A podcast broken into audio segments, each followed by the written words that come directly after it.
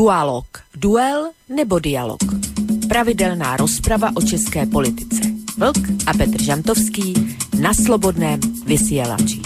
Dualog. Dualog. Dualog. Dobrý večer, Dualog. Vážení Dualog. Poslucháči, vítajte pri počúvaní relácie Dualog. Aj keď dnes ten úvod trošku nie je až tak úplne celkom pravdivý, dozviete sa to. V každom prípade ešte raz dobrý večer. V tejto chvíli mám spoza mikrofónu Bansko-Bystrického štúdia Rádia Slobodný vysielač pre Boris Koroni. Vítajte pri dnešnom, dalo by sa povedať, mimoriadnom dieli relácie Dualog. To slovičko mimoriadny používam, ani nie tak kvôli téme. Tá podľa mňa mimoriadnou nie je, pretože je vysoko aktuálna a tým pádom podľa mňa aj očakávaná v tejto relácii. Mimoriadnou nie je ani čas, kedy vysielame, pretože e, viete, že e, s Dualogom, teda reláciou prioritne zameranou na české politicko-spoločenské témy, sa vám ozývame vždy pravidelne každý druhý štvrtok v mesiaci. Tá mimoriadnosť tentokrát e, spočíva v niečom inom, a síce v zostave hostí, ktorí budú dnes večer komentovať už spomínanú vysoko aktuálnu tému, tému, ktorou sú samozrejme nedávne prezidentské voľby, respektíve prvé kolo prezidentských volieb. Viem, že viete, ale hm, treba to podľa mňa pripomenúť, že minulý piatok a v sobotu sa v Českej republike konali prezidentské voľby. Chvíľu sa špekulovalo o tom, že by si občania mohli snáď zvoliť hlavu štátu už v piatok, respektíve v sobotu v prvom kole, ale ako sa neskôr ukázalo, prvé kolo na rozuzlenie tejto zapeklitosti nestačilo. No a preto Českú republiku čaká na budúci týždeň v piatok a sobotu kolo druhé. V tom sa už o prezidentovi teda jednoznačne rozhodne. Pokiaľ ide o prvé kolo, vyhral ho podľa očakávaní súčasný prezident Miloš Zeman, keď získal tridsaťosem celých päť percenta hlasov voličov. Na druhom mieste skončil akademik Jiří Drahoš, ktorého podporilo niečo viac ako dvadsaťšesť celých päť percenta jeho priaznívcov. Myslím, že prekvapivou bola v podstate relatívne vysoká volebná účasť, ktorá dosiahla, dalo by sa povedať, v našich pomeroch skutočne vysokú, takmer šesťdesiatdva percent hodnotu. A zrejme tak trochu prekvapením, ale možno nie, neviem, bolo aj to, že Praha bola vlastne jediným krajom, v ktorom Jiří Drahoš zvíťazil nad Milošom Zemanom. Takže tému, ktorá, ako som už spomínal, určite prekvapením nie je, poznáte, ale čo tá mimoriadna čo tá mimoriadná hosťovská zostava dnešného večera, tá ešte stále ostáva zahalená takým drobným rúškom tajomstva. Nuž, vec sa má tak, že jedného z pravidelných hostí tejto relácie, konkrétne zakladateľa internetového portálu Kosa, Vlčka, zase prikvačili nejaké tie zdravotné problémy a tak mu teda neostávalo nič iné, len účasť v dnešnom dieli relácie Dualog odrieknúť. Predpokladám, že sa v tejto chvíli kuríruje niekde doma v posteli, ale predpokladám zároveň, že aj počúva túto našu dnešnú reláciu, tak mu chcem aj menom vás, poslucháčov, popriať čo najskôršie uzdravenie. Takže Vočkovi na dnes píšeme absenciu. Ten, kto však chýbať nebude, je druhý tradičný hosť Dualogu v podobe vysokoškolského pedagoga, mediálneho analytika, publicistu Petra Žantovského, ktorého by sme už mali mať v tejto chvíli na našej Skyblinke. Uvidíme, či je to tak. Petře, vítaj, počujeme sa? Ano, som tady, zdravím tebostem z celého ešte nejmenovaného partnera a všetko. No, dáko nám to, dáko nám to trošku blbne, Peťo. Zase sa tak nejak slabšie počujeme a aj tak nejak... Tá to nejako pozvienuje, ja ti slyším veľmi dobre. No, dobre, uvidíme, hádam sa to trošku zlepší. Vieš, musíš zase sa tak bližšie dať k tvojmu počítaču, nedá sa nič ja robiť. Zase, zase takže Petr... Áno, takže dobre. Petra máme na linke, takže ešte raz vítaj. No a tým druhým človekom, ktorý je ešte tak trošku zahalený tým tajomstvom, ale treba povedať, že uh, nie, nie je to žiadne neznáme meno, pretože on vystupoval už doteraz v mnohých našich reláciách, dokonca má u nás aj svoj svoju pravidelnú reláciu, v ktorej vystupuje pravidelne ako hosť. Hovorím konkrétne o relácie Kasus Belli, v ktorej spolu s ďalšími kolegami pravidelne riešia rôzne bezpečnostné otázky. Dnes práve tento človek bude zaskakovať za spomínaného Vlčka, ktorý nám ochorel. Takže mnohí iste v tejto chvíli viete, že na Skype už máme Martina Kollera, bezpečnostného analytika. Ja som veľmi rád, že je tu dnes večer s nami. Príjemný dobrý večer vám aj takisto, pán Koller. Dobrý večer všem, ako vždy. Tak, ďakujeme pekne. No a dobrý večer ešte raz samozrejme aj vám, vážení poslucháči, ktorí ste sa rozhodli, že dnešný večer strávite v našej spoločnosti. Môžete ho využiť aj tým spôsobom, že nebudete len počúvať, o čom títo dvaja páni dnes budú diskutovať, ale keď budete mať pocit, že chcete nejakým spôsobom do tohto dialógu ich dvoch zasiahnuť, ale bude, bude, budete mať pocit, že hovoria niečo, s čím nesúhlasíte, kedykoľvek môžete napísať mail na adresu studio zavináč slobodný vysielač bodka es ká. Môžete nám aj priamo zatelefonovať na číslo nula štyridsaťosem, tristoosemdesiatjeden, nula jeden nula jeden alebo sa môžete opýtať, respektíve vyjadriť názor aj cez našu internetovú stránku. Stačí, keď si kliknete na takéto zelené tlačítko Otázka do štúdia. To, čo pán Koller nevie, pretože dnes je v Dualogu poprvýkrát, je to, že my vždy túto reláciu začíname predstavením hudobného hostia, pretože Petr Žantovský aj v tejto relácii mám pocit, že zúžitkúva práve ten fakt, že sa veľmi dlhú dobu už pohybuje v tom aj nielen mediálnom, ale aj hudobnom svete. Takže vždy si vypočujeme od neho aj nejaké tie úvodné slová k hudobnému hostovi. Takže Petre, neostaňme nič dlžný tej tradícii ani tentokrát. Koho si nám vybral z ťaby hudobného hostia pre dnešný večer? Dnešek jsem vybral hosta, kterého bychom asi nehledali až tolik v hudební oblasti, jako ve výtvarné. Je to bývalý generální ředitel Pražské národní galerie a také bývalý rektor Akademie výtvarných umění Milan Knížák. Málo se, málo se ví, že Milan Knížák už v šedesátých letech byl vlastně takovým performerem a hudebním, hudebním tvůrcem, já se obávám říct třeba zpěvákem nebo hudebníkem, takže ono to ne, úplně tak není, není v platnosti, což konec konců uslyšíme. A on tehdy už za, založil v šedesátých letech skupinu Aktual, která navazovala na některé velmi zajímavé dobové trendy, zejména ze západní Evropy a z Ameriky. A tuhle tu kapelu průběžně oživoval, oživil ji na konci loňského roku a natočil s ní nový CDčko. Já jsem z toho CDčka vybral čtyři skladby, každá je trošinku jiná. Jsou tedy, musím říct, mnohem klidnější, než bývaly staré skladby Aktuálu, které byly takové na pomezí prostě v soudobé vážné hudbě a takové dodekafonie a, a jako pro masové publikum nepříliš poslouchatelné. Myslím si, že dneska s výjimkou té první skladby, kde si trošku užijeme takové té hudební moderny, tak všechno ostatní už jsou v podstatě normální skladby, ale stojí za to poslouchat ty texty, protože to je koncentrovaná filozofie Milana Knížáka. Takže já bych ho uvítal písničkou, která se jmenuje Ano, tak. On sám o ní v jednom rozhovoru řekl, že ji považuje za nejdůležitější z té desky. No já mu do toho mluvit nemohu. Mně se tam líbí ještě víc, ale tahle je, jako si koncentruje ten jeho pohled na svět, tak možná, že je dobré ji dát na začátek. Dobre, tak si ju poďme vypočuť. Hostia poznáme, tému poznáme, mimoriadnu zostavu hostí takisto, tak sa môžeme pustiť do toho.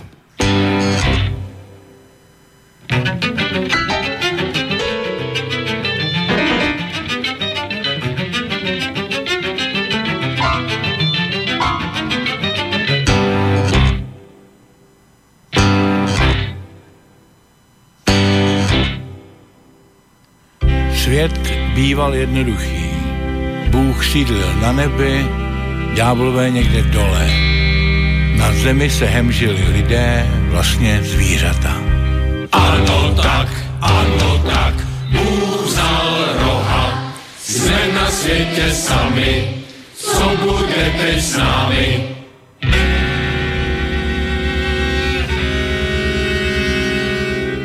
Zákonu bylo málo a byly jasné.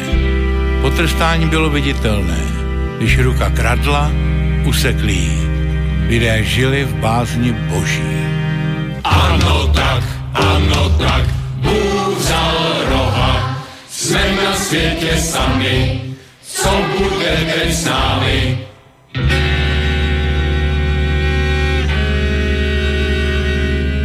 Pak přišla pýcha a babylonská věž. Dnes letadla, rakety a bezbřehá komunikace. Na bohy zapomínáme. Ano tak, ano tak, Bůh vzal roha, jsme na světě sami, co bude teď s námi?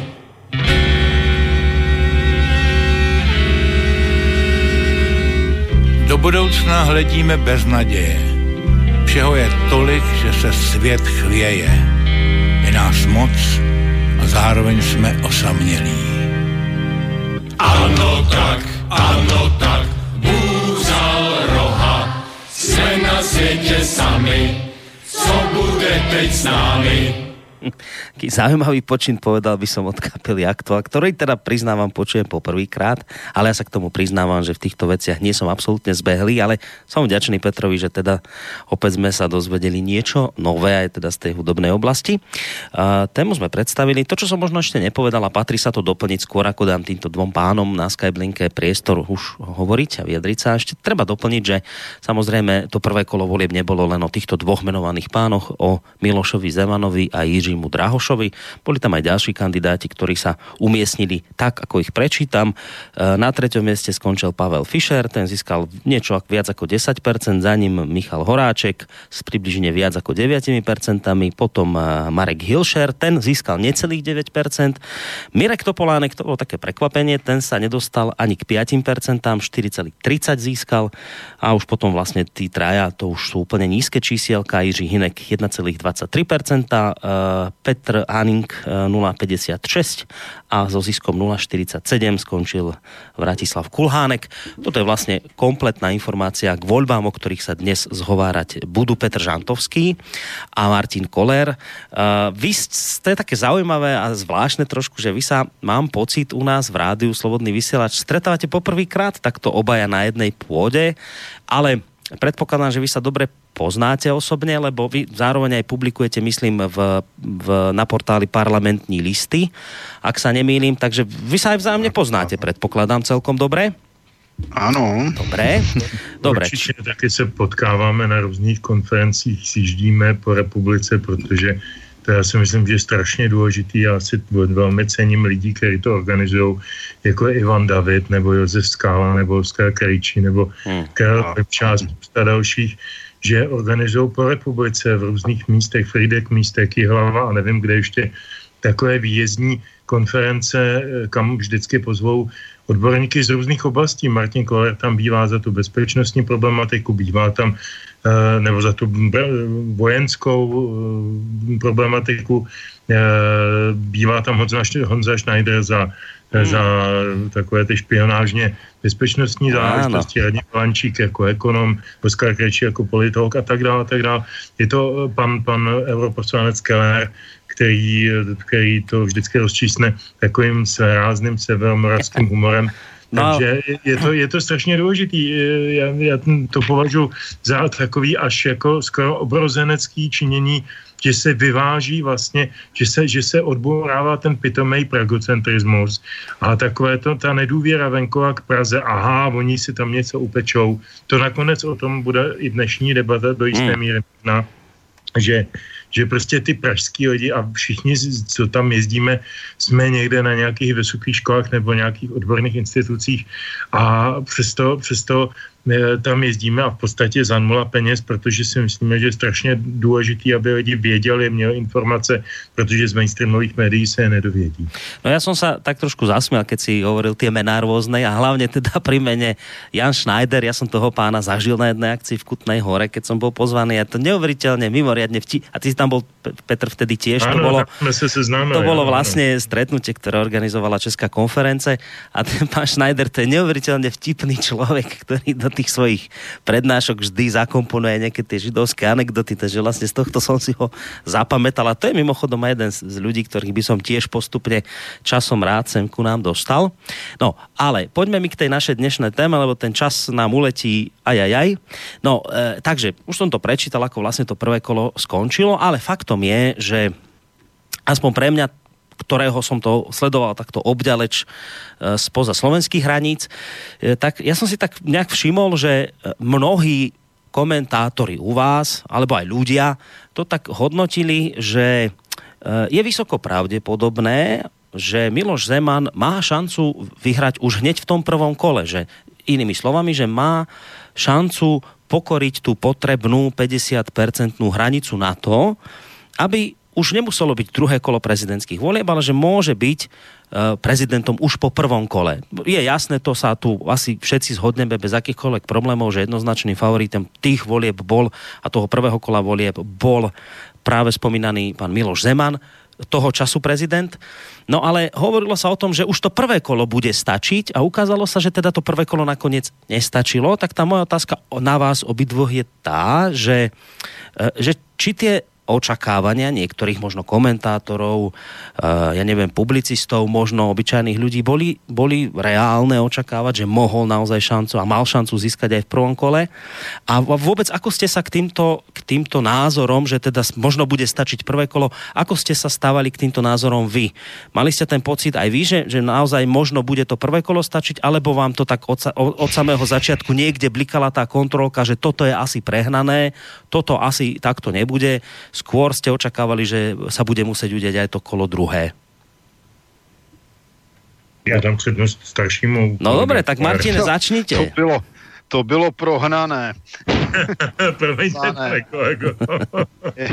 No dobře, no takhle, já jsem očekával, že by mohl Miloš Zeman zvítězit asi tak na dvacet procent. Nevěřil jsem při té zuřivé mediální masáži ohlupování, agresivitě, že by se to podařilo a splnilo, splnilo se to, protože došlo na můj názor, že vlastně ti protikandidáti, když je nazvu obecně, ať už tedy více či méně úspěšní, a některým říkám pidi kandidáti, takže oni vlastně byli v těch volbách jenom proto, aby ubrali nějaké ty voličské hlasy a spadly na ně hlasy, které by třeba mohl získat Miloš Zeman.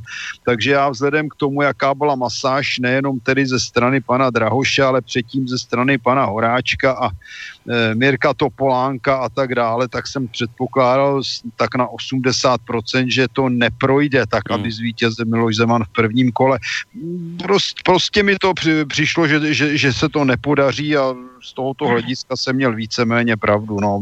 Byl bych si to přál, ale přání bohužel je maximálně otcem myšlenky, ale ne reality. No, to som sa chcel ešte spýtať hneď k tomuto, že či ste si to teda prijali, aby vyhral v prvom kole Miloš tak Zeman? Tak ja určite. Nemám, co bych dodal, protože Miloš Zeman je osvědčený politik s jednoznačnými názory dlouhodobě a takže já jsem to, byl toho názoru, že rozhodně je pro mě čitelnější především než pan Drahoš, o kterém před půl rokem nikdo nevěděl, nebo možná někdo, ale já tedy ne. Mm. Takže z tohoto hlediska každopádně ta kombinace je jasná. Ne, že by Miloš Zeman byl, řekněme, úplně bez chyb, to chraň Bůh, ale já začnu jednoduše tím, že člověk, který přijde a hned od počátku klame tím, že si nasadí falešné brýle, mně to prostě nesedne, nemůžu si pomoct. Já osobně proti panu Drahošovi nic nemám, ale z politického hlediska je to pro mě člověk obtížně čitelný, s podivnými známými, s podivnými sponzory z mého hlediska a nevidím v něm takovou záruku budoucnosti jako v Miloši Zemanovi. Kromě toho je tady ještě jeden důležitý faktor a to je zase spojenec a podpory různé, o kterých se vyjádřil pan Drahoš, který řekl, že vlastně on do těch voleb jde hlavně proto, že jeho podporovatelé si přejí, aby nahradil Miloše Zemana, takže on nepřichází tedy s nějakými pozitivními nápady, jak zlepšit život lidí, jak zlepšit bezpečnost, ale jenom proto, aby zlikvidoval Miloše Zemana a to se mi tedy opravdu a krajně nelíbí. Hmm. Takže to je asi tak za mě. Dobre, no takže vlastně z toho nám je jasné, že v této chvíli máme dočinenia, a to nemyslím ani v zlom, ani v dobrom slova zmysle, myslím to neutrálně, máme dočinenia s človekom ako vy, ktorý jednoducho sa bez akých okolkov priznáva k tomu, že vy fandíte Milošovi Zemanovi, vy si ho prajete za prezidenta, čo samozrejme, na čo máte absolútne právo, to nie je žiaden problém. Uh, Petr sa v týchto reláciách, mám pocit, skôr tak snaží nejak uh, ne, ne, nedať jednostranne vždy na jednu či na druhú stranu.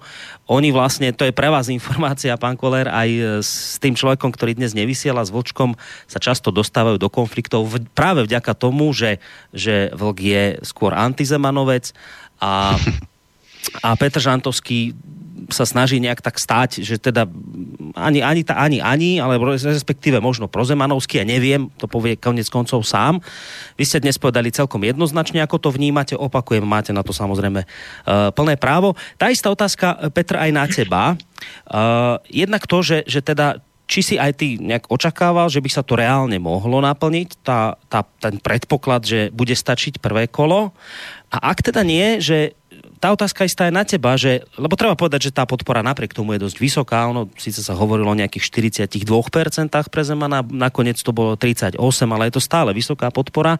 No ale kde teda nastal problém, respektíve prečo podľa Podľa teba napokon Zeman nevyhral už v prvom kole, boli si jeho voliči možno príliš istí jeho víťazstvom a preto možno v značnej miere neprišli k voľbám, alebo to vnímaš podobne ako pán Koller, že silná mediálna masáž, alebo skrátka, ako to vidíš ty, Peťo? Tak já myslím, že platí všechno to, co si řekl ty, i to, co říkal pan Koller, a já bych to zkusil shrnout do asi čtyř nebo pěti bodů, o čem podle mého soudu byly tyhle volby. Za prvé, to považuji za strašně důležité říci. V těchto volbách, tedy v tomto prvním kole, dostal Zeman, dostal Zeman milión deväťstoosmdesiatpäť a pol tisíce hlasů, což bylo těch tridsaťosem celá päťdesiatšesť percent. V prvním kole voleb v roce dva tisíce třináct to bylo jenom jeden milión dvestoštyridsaťpäť a nějaké drobné tisíc hlasů, což bylo dvacet čtyři procent. To znamená, on dostal o tři čtvrtě milionu více hlasů v prvním kole než v roce dva tisíce třináct, kde byla docela silná konkurence třeba v osobě pana Fischera, tehdy myslím Jana Fischera, toho bývalého statistika a ministra, ministra financí v Rusnokově vládě, který spojoval poměrně silně různé Zemanové odpůrce a takové ty příznivce těch technokratických řešení a hodně se na něj sázelo. To znamená, co tím chci říci, Zeman za pět let svého tolik mediálně kritizovaného prezidentování přesvědčil o tři čtvrtě milionu lidí víc, že ho mají volit hned v prvním kole. To je číslo, které se z českých médií nikdo nedověděl, kromě toho, že to napsal spíš já. Spíš naopak. Spíš naopak. Ale to je strašně významný číslo. To znamená, že jeho mandát byl úspěšný. Ne, že byl neúspěšný. To je number one, jako první připomínka. Druhá připomínka. Strašně eh, důležitý bylo to, a to zmínil i pan Koller, ne, kolik najednou antizemanů se tady e, objevilo, že to nebyl jenom Draho, že tady byl Hilšer, že tady byl Horáček, že tady byli další, kteří měli, až na výjimky, hned se k ním dostanu, v podstatě jediný programový bod, a to antizeman. Neměli vůbec jinak nic, co říct ke světu, natož tedy k nějakým ochraně národních práv nebo zájmu nebo něčemu takovému, co by člověk od hlavy státu čekal. Ne, ne, ne, ne, jejich jediným programem bylo je, nahradím Zemana. Jo? A to samozřejmě jako nejsem vůbec přítelem konspiračních teorií, nemám je rád a, a od, odpírám je a, a fakt vyhýbám se jim, ale mám hromadu indicí a mám hromadu důkazů o tom, že tyhle ty věci byly připravovány dlouhodobě dopředu. V roce dva tisíce patnáct na jaře vystoupil Petr, Petr, no teď mi vypadlo to jméno, já si to chvíličku vzpomenu, šéf Evropských hodnot, bývalý, bývalý velvyslanec v Moskvě a ve Spojených státech a také ve Švédsku, také spouštěč takzvaného sarajevského atentátu.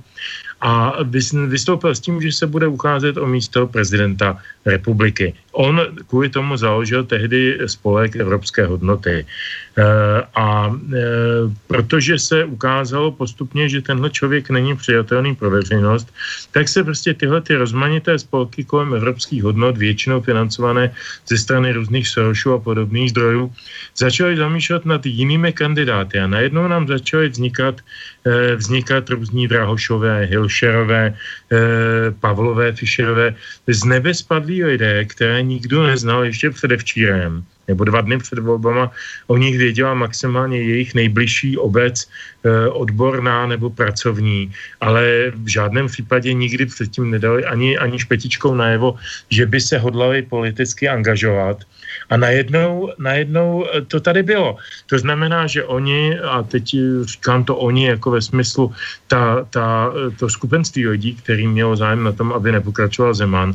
A můžeme si říkat, že to jsou nějaké evropské kruhy, můžeme si říkat, že jsou to kruhy zpěté kolem právě Děrdy Soroše a, a dalších zájmových skupin, tak jako oni prostě vsadili na více koní najednou a vsadili dobře, protože e, najednou se jim povedlo e, rozdrobit ta nezemanovská procenta na, na více kandidátů.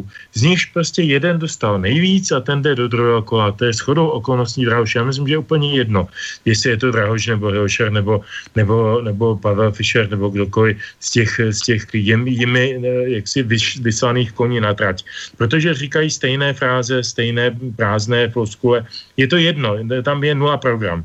Takže to je druhý, druhý můj takový základní pardon základní e, poznatek. Třetí poznatek považuji za naprosto nejtragičtější. Co já jsem si odnesl z toho prvního kola za poznatek, je, že v téhle zemi e, až, až e, na výjimky platí rozdělení mezi Prahou a zbytek republiky. Já jsem dostal hnedka v ten okamžik vyhlášení celkového výsledku voleb od svého, e, dá se říct, přítele a v některých situacích i jaksi podílníka osudu Jaromíra Nohavici krásnou es em esku, kterou bych si dovolil přečíst. Ta mapa vítězných míst je úžasná. Jaké pak rozděluje společnost? Je to sjednotitel. Všichni proti Praze. Myslím, že k tomu není celkem co dodat. Je strašné, že se, že se vlastně ta, ta republika takhle strašlivým způsobem rozdělila na, na, na nějakou snobskou skupinu, která ovlivňuje tu centrální centrální ten opinion making a, a na, na normální lidi, kteří žijou normálníma problémama, chodí normálně do práce, vykonávají svý normální profese a je úplně jedno, jestli je to profese dělnická nebo univerzitní profesor ve Slezské univerzitě v Opavě, ale prostě mají svý normální standardní starosti. Nežijou z nějakých veřejných vemen jako ty en gé ó organizace a prostě jako žijou, žijou na zemi, nežijou metr nad zemí. To je jeden dramatický a poslední Poslední poznatek, který je taky velice dramatický, pro mě aspoň. Před takovými dvěma, třema lety vystoupil bývalý prezident Václav Klaus s myšlenkou, která ho trápí, trápila, že vlastně dnešní politika se vyprázdnila z hlediska ideologického. Že jakoby se už dneska dělá politika jenom jako pragmatické řízení republiky nebo státu nebo čehokoliv, ale že vlastně to není opřeno o žádný myšlenkový soubory, o žádný zájmový soubory, o žádný ideologie, jak se tomu dříve říkalo, a teď se oprostíme od toho nějakého pejorativního názvuku toho slova ideologie, jak ho známe z komunismu. Já jsem si upřímně, a teď se přiznám ke strašný naivitě, anebo prostě důvěře v nějaký jako zdravější vývoj společenského myšlení. Já jsem si upřímně myslel, že v druhém kole bude proti Zemanovi Topolánek. Protože jsem si říkal, Topolánek je jasný reprezentant pravicového myšlení, Zeman je jasný reprezentant levicového myšlení. Zeman se tím netají, Topolánek taky ne. Zeman má kouli u nohy v podobě některých svých spolupracovníků, Topolánek má kouli u nohy v podobě Marka Dalíka, tak si v podstatě jakoby můžou, můžou notovat v tom smyslu, že zastupují určitý jasný, pevně vyhraněný postoje ke světu. Ty ostatní nezastupují vůbec nic. Teď pominu Petra Hanniga, to je, jeho kandidatuře rozumím, je to taková jako, jako spíše, spíše trošku provokace, aby na sebe upozornil a jako nakonec se choval velmi rozumně, ale, ale taky neměl žádnou šanci a věděl to dopředu. Ale ti ostatní neměli vůbec žádný ideje. A to, že česká společnost nebo čeští voliči odměnili Topolánka tak nízkým procentem, je dáno, ale myslím si, nejenom vzpomínkou, nepříjemnou vzpomínkou na Dalíka, ale je to dáno i tím, že asi tady už máme buď to méně pravicově smýšlejících voličů, anebo už jsme všichni tak zdegenerovaní, že jsme přijali tu myšlenku, že politika není výraz myšlení, výraz přesvědčení o světě, ale je to jenom eseročko, abychom dokázali prostě ukočírovat ten státní rozpočet. A to bylo pro mě možná největší zklamání z těchto voleb. Pán Koller, chcete k tomu niečo? Aj ešte dodať? Já myslím, že to bylo řečeno velmi dobře. Nedostali jsme se do žádného rozporu, takže tady Dobre. není žádný střet. Já musím říct, že, že jsem také předpokládal eh, lepší výsledek u svého spolužáka Mirka Topolánka, který mě připadl jako člověk, který by mohl opravdu narušit nějakým způsobem a svými řekněme hesly, které prezentoval jako vysoce vlastenecké, který musím říct, jsem až tak úplně nevěřil, že by mohl lidi zaujmout. Dost mě udivilo, čím je vlastně zaujal pan Drahoš. No inak, keď As... eh, hovoríme aj tie iné mená, tak ja teraz vyťahnem, aj z britských listov som dnes našiel, aby teda to bolo aj z nejakého periodika, s ktorým vy nebudete súhlasiť, tak zámerne som išiel tam. A oni teda veľmi pozitívne vyzdvihli hlavne Marka Hilšera, ktorý s nulovými nákladmi a bez toho, aby do toho niečo zainvestoval a bez toho, aby mal nejaké billboardy či inú reklamu, bol skutočne teda nejaký outsider a nakoniec to vytiahol veľmi vysoko. Ale čo je podstatné pri ňom povedať, ako teda to tvrdia potom britské listy ďalej, že, že toto nie je o Hilšerovi, ale toto je, toto je trend. Pozrite sa na Pirátov, hovoria, veľmi mladá generácia sa prebúdza a sebavedomo hovorí svoj názor, že nevolíme tak, ako naši otcovia a mámy, volíme, ako chceme my a vieme prečo. A teda oni, oni vidia, britské listy vidia v tomto nejaký trend, že mladá generácia sa začína nejakým spôsobom prebúdzať a že sa to ukázalo už aj v tomto prvom kole prezidentských volieb. Tak neviem, či chcete k tomuto niečo, možno nejakú reakciu skúsiť? Já bych tomu dodal, že britské listy, to je dneska hlásná trouba zájmu Evropské unie a to já, to já považuji dneska za téměř zločinecký podnik řízený lidmi typu Angely Merkelové, bývalé stranické papalášky, doslova ideologické pracovnice, které já osobně nevěřím, bych nevěřil ani pozdrav, kdybych se s ní potkal. Jako britské listy zažili neuvěřitelný vývoj, kdy to bylo docela dobré čtivo, inteligentní, dnes je, dnes je to naprostá propaganda, asi proto dostávají také víc peněz. Co se týče té mladé generace, já bych řekl, že tam zaprvé vůbec není jasné, to víme proč. Já bych to spíš nahradil, ani nevíme, jak jsme oblbnuti, když to řeknu poměrně vulgárně a po vojensku, protože jestliže lidé, kteří nemají e, žádné životní zkušenosti a jsou manipulováni, řekněme, doslova profesionálními skupinami, je na to krásně, se o tom píše, tuším, v, v knize Nepřátelé civilizace od e, Johnsona. E, takže tito lidé jsou nejlépe zmanipulovatelní, protože jsou za prvé pubertální, a za druhé nemají žádné zkušenosti, ale lze do nich nahučet téměř cokoliv a na vysokých školách pracují přímo profesionální týmy mezi studenty, kteří jsou placení ze zahraničí, z různých neziskovek a tady vidím obrovský problém, protože oni manipulují s mladou generací a ta než se probere v těch nějakých dvacet šest dvacet osm letech pohledem do reálného života, tak je schopná napáchat obrovské škody a ještě si k tomu myslí, že dělá dobře. Tolik za mě. Petr, ty si hovoril o tom, čo ti vlastne poslal es em esku pán Nohavica, keď teda sa ukázala tá mapka, že to vlastne bolo všetko zelené, Zemanové a tam iba Praha svietila na modro.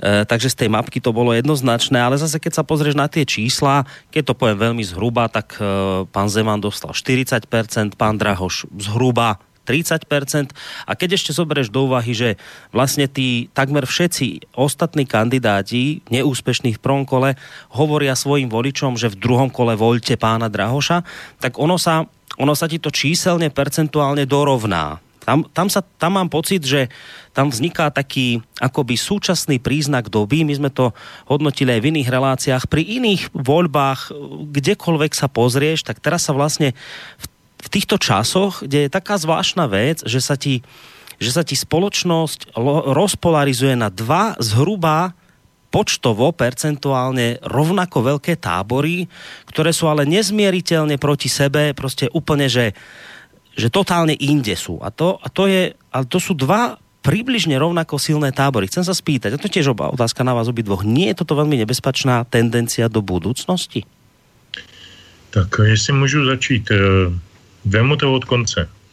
Je to neskutečně nebezpečný, je to neskutečně ohavný, ta tendence, a mm, strašně nás to vrací mnoho let zpátky do dobu, do dob, kterým se říkal třídní boj, černobílé vidění světa, tady je přítel, tady je nepřítel, ten boj vedeme nesměřitelně, vstupuje nám do soukromí. Já mám, já mám takovou, a to už teda navazuju trošku i na tu zmínku o panu Hilšerovi, takovou osobní nebo rodinou zkušenost. Já mám dceru, který je dvacet tři, studuje na Vysoké škole psychologii a ona, ona mi říkala, podívej, já mám takový problém, já vůbec nevím, koho mám volit.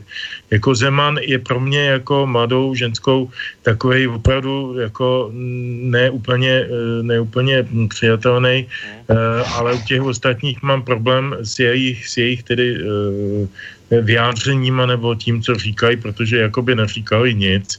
Zeman aspoň něco říká, já aspoň s ním můžu nesouhlasit, jo. Já vlastně nevím, jak, jak ta moje dcera hlasovala a nebudu se jí na to ptát, je to její prim, prim, jako privátní věc, ale protože vím, že je rozumná, tak myslím, že hlasovala rozumem a ne citem. Ale vy si, bavili jsme se hodně o té věci, kterou si nakonec nakousl s tou citací z Britských listů. Oni totiž většinou její spolužáci, ona mi říkala, já se se svýma spolužákama na té fakultě sociálních studií nemůžu v Brně, nemůžu vůbec bavit o politice, protože oni jsou úplně, úplně říční. Oni najednou jim jako zrubnou, vstanou jim vlastně na hlavě, uši odstanou od hlav a jako kdyby měli v ruce bajonety, tak jdou do boje. Není možný s nima vůbec argumentovat, protože oni mají své nějaké dogmatické jaksi skupiny pravd nebo, nebo, nebo množiny pravd a, a s, těmi, s těmi jdou do toho boje. Jasně, je to dáno tím, že jim je dvacet, ano, taky nám bylo dvacet, taky jsme měli jednodušší pohled na svět, který nebyl tak, tak poznamenaný nepěknými zkušenostmi a e, nebyl tak strašně komplikovaný. E, je to pochopitelný, jo, ale e, tam je jedna, jedna věc. Já, jsem, já, já bych docela souhlasil e, s Britskými listama velmi výjimečně e, v tom srovnání s těmi Piráty. Já si myslím, že stejná skupina lidí e, na těch vysokých školách zejména, který volili pana Hilšera, volili na podzim do parlamentu Piráty. Z neznalosti, ze sympatie k novému, k neortodoxnímu, nekonformnímu, k tomu, že pan Bartoš má na hlavě dredy, pan Ferjenčík má vlasy do půl zad, mluví o legalizaci marihuany, o, o boji proti cenzuře internetu a tak dále. Všimněte si, mimochodem odbočuju, jak když vstoupili do parlamentu Piráti, tak okamžitě opustili všechna tato témata. Už jsem od nich nikdy neslyšel od Frína jedinou, jedinou větu o odmítání regulace internetu a cenzury internetu, jedinou větu o nějakém, o nějakém zvyšování svobody. Naopak slyším stále, stále velice konformní věty, které jako kdyby vypadávaly z Bohuslava Sobotky. Takže, takže já myslím, že a mimochodem teda teď jedna, jedna taková pro zasmání, jo. V těchto dnech, já teď nevím, jestli to tři nebo čtyři dny zpátky, se, se na diskusi na, te, na novém televizním kanálu Seznam eh, účastnil eh, místopředseda Pirátské strany pan Michálek s eh, funkcionářem komunistů Grospičem eh, a týkalo se to, týkalo se to nějakých fake news a nějakých dezinformací a pan Michálek jako znalec internetu pravil, a to cituju, to opravdu cituju, shlédl jsem to mnohokrát, mě nevěřil svým uči, uším a očím, ehm, cituju, už Tomáš G. Masaryk říkal, že ne všechno, co, je, co najdete na internetu, musí být pravda. A tak já jsem padl na záda a říkal jsem, tak dobrá, tak jako to je, to je ukázka toho, jaké jsme si zvolili Piráty do toho, jak tomu rozumějí všemu a co od nich můžeme čekat. A já myslím, že u pana Hilšera to bylo ještě mnohem jednodušší, jak jsem naznačil, byl tam nasazen jako, jako, jako jeden z, z řady, z té, z té rojnice, která jde proti tomu Zemanovi a jeden z nich tam prostě spadl do toho druhého kola. E, bojím se, bojím se toho rozdělení společnosti, je strašidelný a je podporovaný, je posilovaný e, právě, právě těma skupinama, jako jsou Evropské hodnoty a podobně, e, skupinama, který Teď, teď rotují na internetu společné fotografie pana Drahoše s paní Merkelovou, pana Drahoše s panem Kalouskem. To je stále jedna a tatáž skupina lidí, kteří potřebují ovládnout to všeho míro, abych tak řekl. A je jim úplně jedno, jestli na to využijou pana Kisku na Slovensku nebo pana Drahoše v Česku.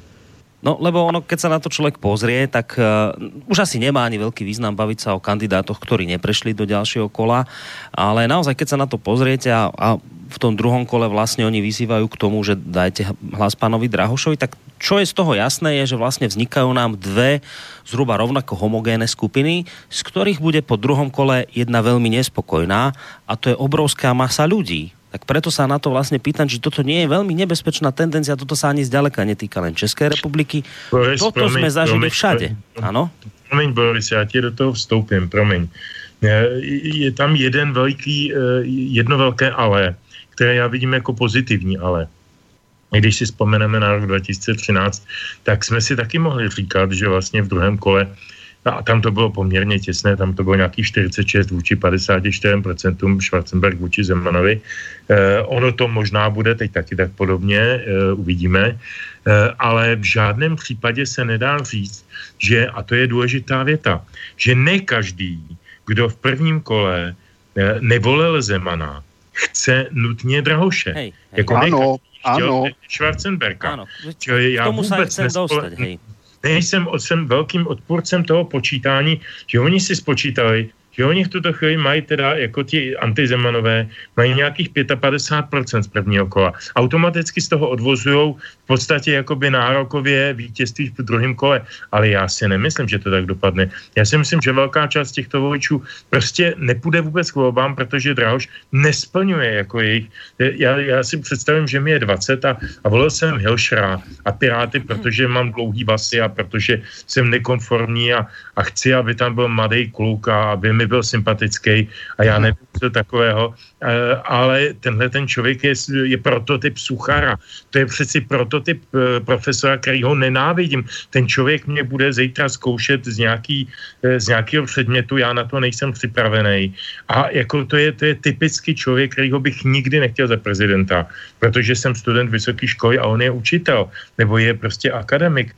Tak to, to jsou takové, jenom to je triviální příklad, jako těch příkladů bychom vymysleli asi dvacet. Jo, takže nemyslím si, že těch padesát pět procent antizemanů se přesune do padesát pět procent Drahoše. Hej, to je jedna veľká téma, ano, ktorej ano. Som sa chcel s vami dostať, ale tuto pán Koller vidím, že asi chce tiež reagovať, nech sa páči. No, já jsem mluvil i s některými svými známými a ti říkali tolik, no já to v prvním kole nedám Zemanovi, dám to Hilšerovi a tak dále a tak dále, ale v druhém kole to Zemanovi dám. Takže já jsem toho názoru, že zdaleka ne všichni, kteří volili ty pidi kandidáty, budou značením volit e, pana Drahoše, protože toho oni zas tak až tak nemusí. Jo. Kdo volil Topolánka, tak má přeci jenom trošku jiný názor než e, na Drahoše. A já mám takový dojem, že ono celé to jejich počítání má jenom oblbovat opět lidi, zmást je a ty, co jsou zvyklí z tupě ze stádem, tak přesvědčit, ano, pojďte ze stádem, protože tady nám vychází na nějaké dobře zaplacené kalkulačce, kterou samozřejmě nikdo nevyrábí zadarmo, ta je zase vyrobená jenom proto, aby někoho podporovala, obrovský podvody, kalkulačky volební. Mi říkal známý, že studenti někteří volí podle kalkulačky, já jsem si říkal, dobře, za chvíli si budou podle kalkulačky utírat zadek. Ale faktem je, že představa, že všichni ti, co volili pr- proti Zemanovi, nebo přesně řečeno tedy jiné kandidáty než Zemana, budou tyto kandidáty volit znova, je podle mě silně pochybená. Tam se to rozdělí na tři skupiny. Jedna, která, jedni, kteří tedy zůstanou u toho, co volili, druhý, kteří jsou znechuceni a nepůjdou nikam, a třetí, kteří budou volit právě toho Zemana, protože nemusí Drahoše, nemusí Fischera, který je řazen v podstatě do té skupiny vlastně havloidní, abych se tak vyjádřil dosti hrubě, a nemusí ani Hilšera, kterého nakonec nikdo z nás taky neznal, to je v podstatě jenom kádrová rezerva, když to tak řeknu, pro ty volby, která byla vytažena. Kdo, jako proč pan Hilšer, jako je možná dobrý doktor, dobře, ale dobrých doktorů máme tisíce, možná desetitisíce, proč by zrovna on měl být prezident, že jo? Takže tady těch problémů je víc a já si myslím, že zdaleka to není tak jednoduché, že když nás počítávají ty hlasy, že budou mít padesát pět procent. Obávám se, že jsou velcí optimisté a za druhé, že ten optimismus hrají v rámci mediální masáže, aby teda pokud možno udržovali trend, že oni jsou ti lepší. Ale když jako vidím, že se pan Drahoš objímá s Dominikem Ferim, tak tam už okamžitě vidím, jak ti lidé zděšeně prchají. No, já jsem právě... No, no, já těch, promiň, ještě jednu malinkou poznámku, kterou jsem zapomněl, když jsi mluvil o tom prvním výsledku. Tam je ještě jedna věc, která se zdánlivě podceňuje a je jakoby bagatelní a je jakoby pod čarou, ale já myslím, že není úplně nedůležitá. Na tom už jednou citovaném Seznam té vé byla minulý týden satirická relace pana redaktora Šídla, který tam mimo jiné sdělil národu, že, že prezident Zeman, jako stávající prezident, jde do druhého kola automaticky. A bylo to míněno jako žert. A na druhou stranu já, neže bych jaksi pochyboval o inteligenčních schopnostech našich spoluobčanů, ale na mnoho lidí to mohlo zapůsobit jako navážno. A říkali si, no tak co bych tam šel, budu radši okopávat doma svoje nějaký tady zahrádku nebo něco a půjdu až k tomu druhému kolu, protože ten můj Zeman je v tom druhém kole automaticky. A já si myslím, že to byl strašlivý podraz od té televize. I když to zakrli všema možnýma řečma o satiře a o nadsázce a o, o humoru, tak já si myslím, že to byl naprosto cílený manipulační podraz, aby prostě některé lidi odradili od toho, aby na to první kolo vůbec šli. Hmm. No já jsem někde počul, že teda áno, že samozrejme, že tá matematika celkom takto nefunguje v druhom kole, že sa to naráta a jednoducho všetci tí, ktorí volili svojho kandidáta a ten teraz odporúči voliť Drahoša, takže všetci automaticky odovzdávajú, že takto tá matika nefunguje, ale že hlavne pri, pri Fischerovi a myslím Hilšerovi sa to spomínalo, že tam, tam sa viac menej počíta, že budú ich voliči, že počúvnu to ich nariadenie alebo to ich odporúčania, že tam sa dá viac menej počítať s podporou pre Drahoša a to sú dosť veľké percentuálne zisky, ktoré by už vlastne preklopili tie misky máh potom v tom prípade v prospech pána Drahoša, čiže ani sa tak veľmi nehovorí, ako vy hovoríte o tých pídi kandidátoch, tí ani tak nejak teraz nie sú dôležití, ale skôr možno tí prví traja a tam som ja zachytil, že tam sa to viac menej tvrdí tak, že, že tí, tí zrejme budú a sú, sú schopní a sú v stave zmobilizovať voličov preto, aby dali hlas e, Drahošovi. Není to pravda. Není to pravda, já jsem mluvil zrovna s kandidáty Fischera a Hilšera a přesně ti říkali, že budou volit Zemana. A, to, a dává to zmysel toto? Že, že ho... Naprosto, protože kdo je Hilšer? Kdo o něm kdy slyšel? Co ten člověk přináší? Nic. Kdo je Fischer?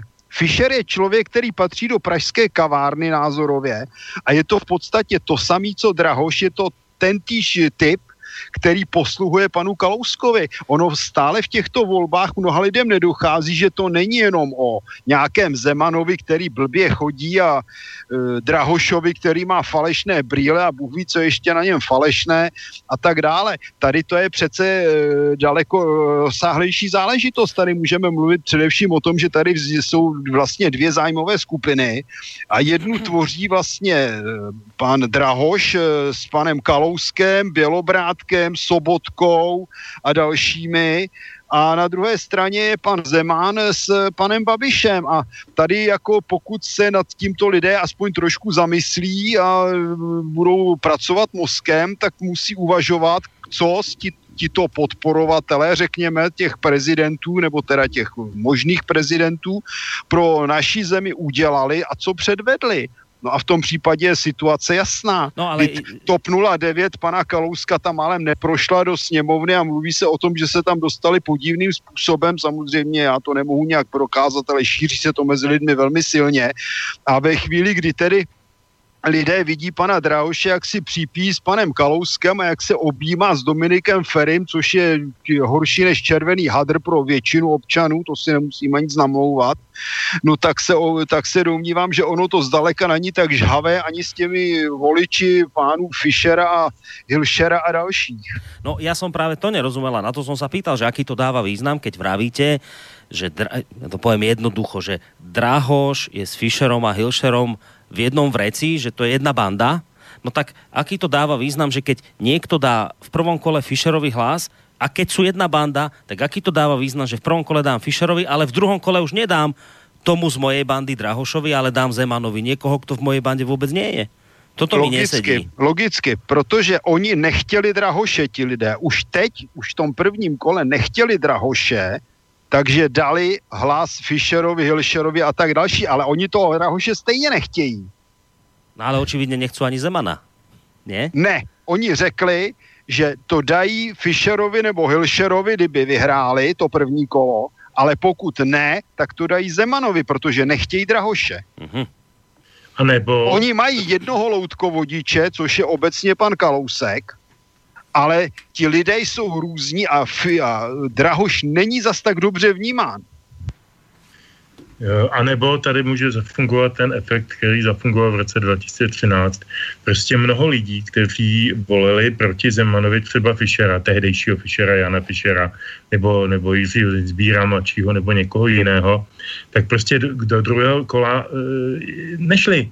To znamená, že vlastně snížili e, tu šanci pana Schwarzenberga přehrát e, Zemana, který měl své, svůj volební elektorát věrný. To si myslím, že může sehrát velkou roli, která se, která se velmi podceňuje. A jinak bych si dovolil e, při pohledu na časomíru navrhnout další píseň. No, veď právě, len teda to uzavrieme, že aby to bolo teda úplne jasné, že vy ne, ani jeden z vás nesúhlasíte s tým tvrdením, že Zeman už pred druhým kolom nemá veľmi z čoho čerpať ďalšie hlasy a že je to viac menej ako jasné, že toto už bude pán Drahoš, respektíve, že pán Drahoš je v tejto chvíli uh, jemný favorit, že vy s týmto nesúhlasíte. Tvrdíte, že stále má skade čerpať ďalšie hlasy pred druhým kolom pán Zeman. Tak to, to, to môžeme takto zavrieť.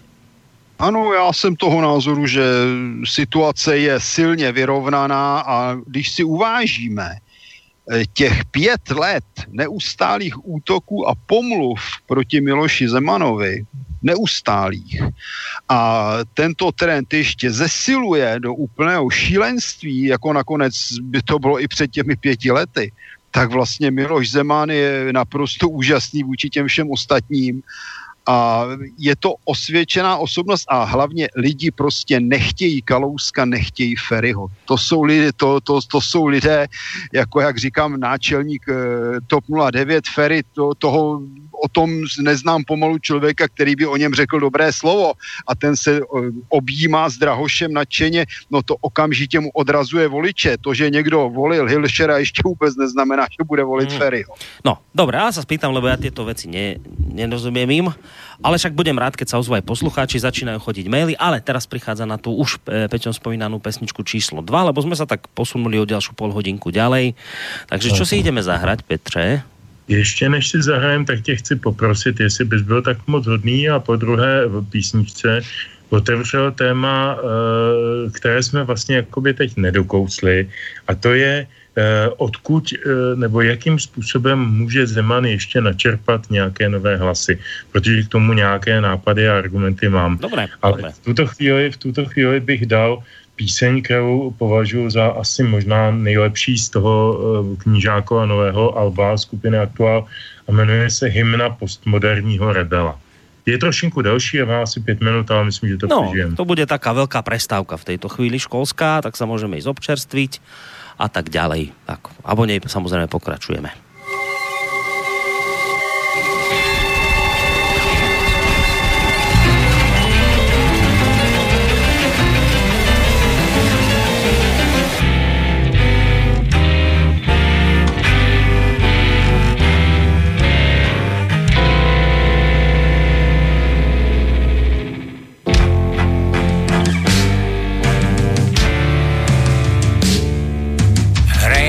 Si na humán.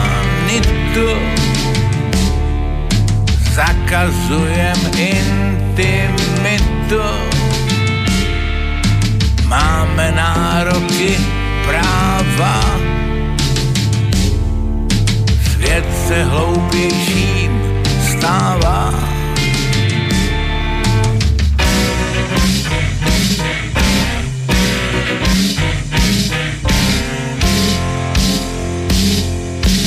Pokora je to, co chybí. Nevíme, co zpívaj ryby. Místo činů pouze sliby. A jen kdyby, kdyby, kdyby.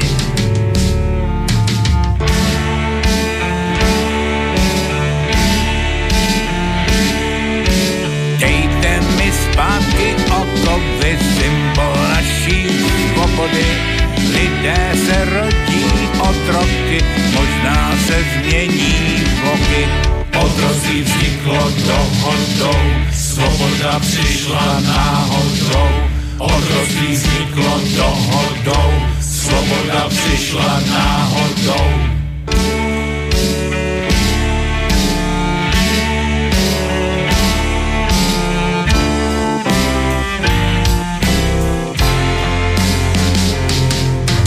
Politické korektnosti ztrácejí se všechny ctnosti. Virtuální realita zalepuje díry světa.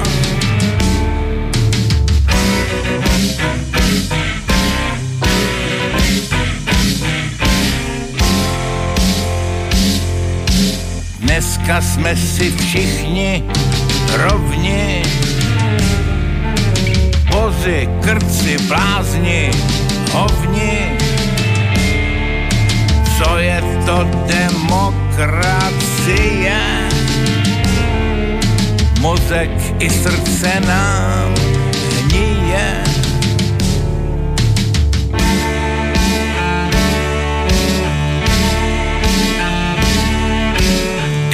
Mi zpátky okovy, symbol naší svobody. Lidé se rodí otroky, možná se změní v bloky. Otroctví vzniklo dohodou, svoboda přišla náhodou. Otroctví vzniklo dohodou, svoboda přišla náhodou.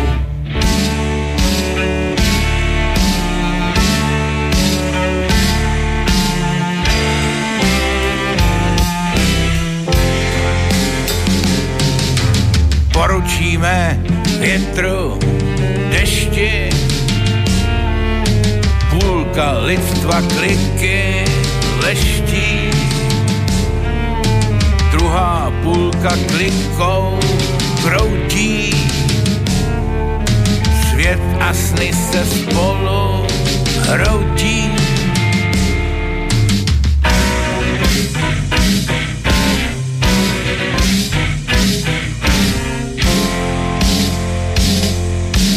Věřil jsem, že svět je sál, lidský život velký bál. Iluze čas odehnal, končí lidský karneval.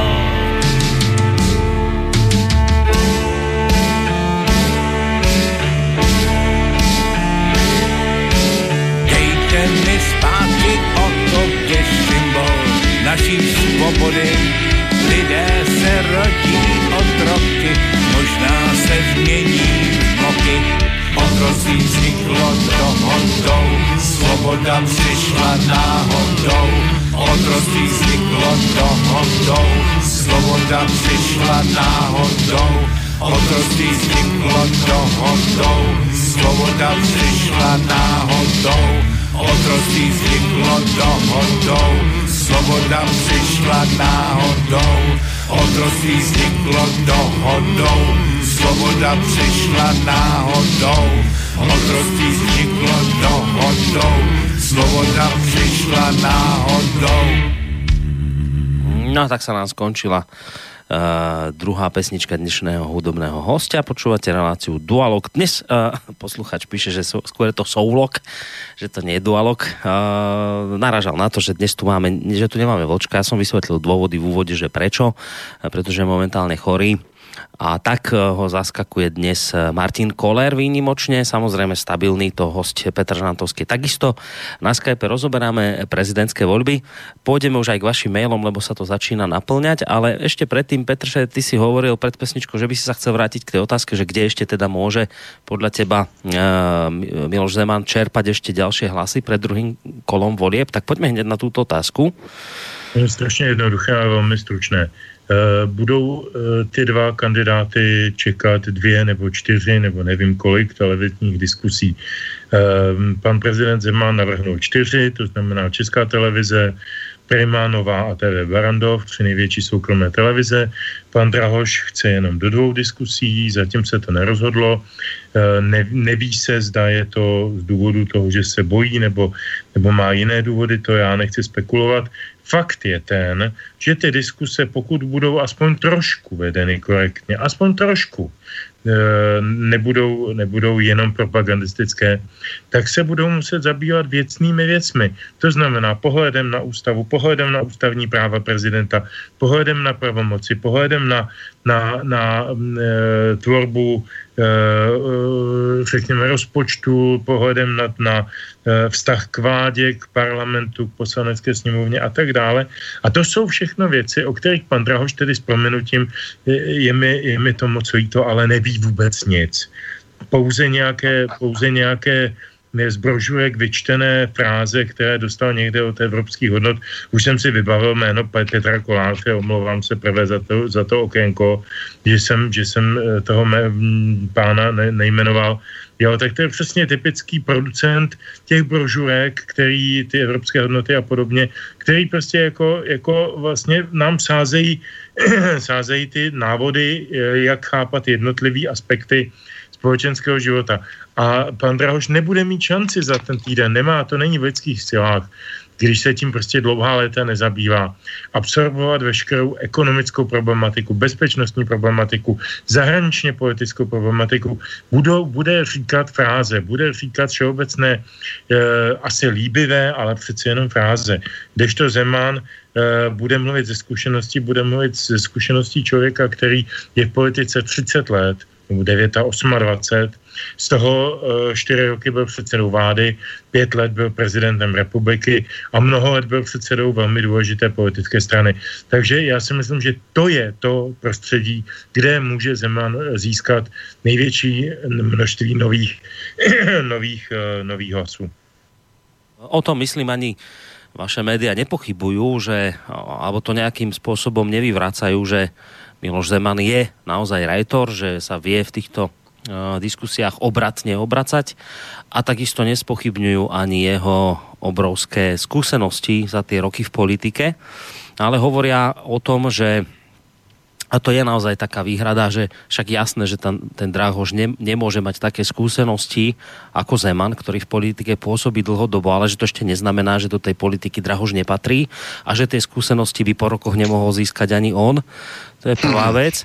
A druhá, druhá vec, keď hovoríme o tých, o tých diskusiách, čo som tak za, zaregistroval u vás na portáloch, veľmi často sa tam práve diskutuje o tom, že pôvodne bol Miloš Zeman ten, ktorý diskusie odmietal, že jednoducho nechcel ísť do tých diskusí, zmenil názor až po prvom kole a až po prvom kole otočil a hovorí, že do diskusí chce ísť. Takže tá otázka je práve z toho, čo som si teda prečítal na tých portáloch, na vás obidvoch.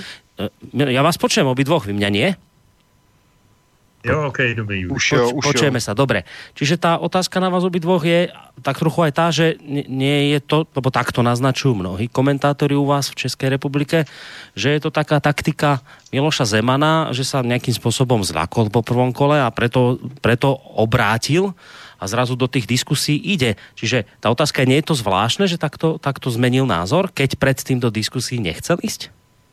Já bych řekl, že je to promyšlená taktika a velmi rozumná, protože předtím by se tam hádal s šesti lidmi, který by všichni štěkali na něj, obvykle za podpory moderátora, který by také štěkal na něj.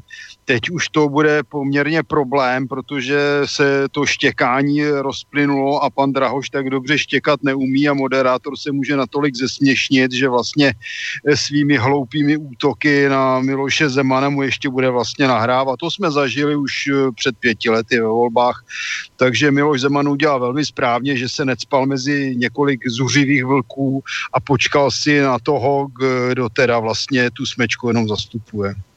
Petře?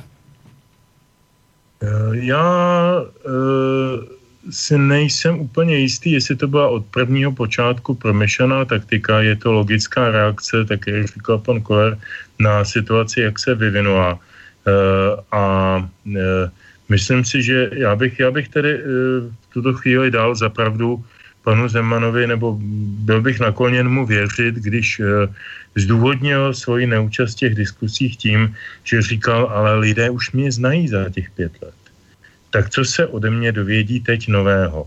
Já si myslím, že to je docela dobrá, správná odpověď, protože ho lidé znají. Já jsem prvé říkal, že ho volilo o tři čtvrtě milionu voličů víc než v roce dva tisíce třináct. To znamená, že ho znají a znají ho zřejmě tedy se zkušeností, která je vedla k této volbě.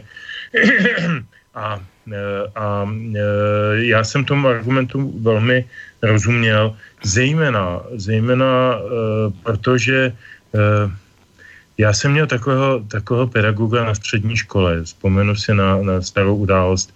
To byl bývalý, bývalý student z kněžského semináře ještě před rokem čtyřicet osm, už to byl starší pán, a když se otočil režim, tak on odložil fialovou a přijal rudou. Uh, nicméně měl, zůstaly mu takové ty kněžské způsoby a říkalo se mu A B. Byl to velmi inteligentní člověk a on vždycky říkal jednu větu, kterou jsme my gymnazisté uh, dlouho luštili, co znamená. On to demonstroval na šachové hře a ono to platí. On říkal, úroveň hry stanovuje ten nejnižší z účastníků.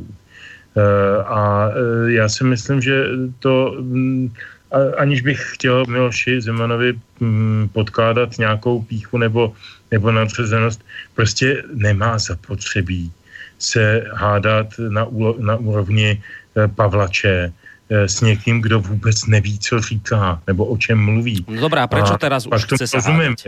Teď, teď druhá, druhá, druhá no. volba je věc úplně jiná, tedy, abych to dokončil, to je už opravdu tělo na tělo.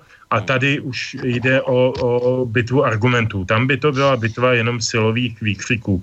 Teď jde o bitvu argumentů a myslím si, že Zeman v tom vyjádření o, o diskusích nemluvil o žádném druhém kole, mluvil o prvním.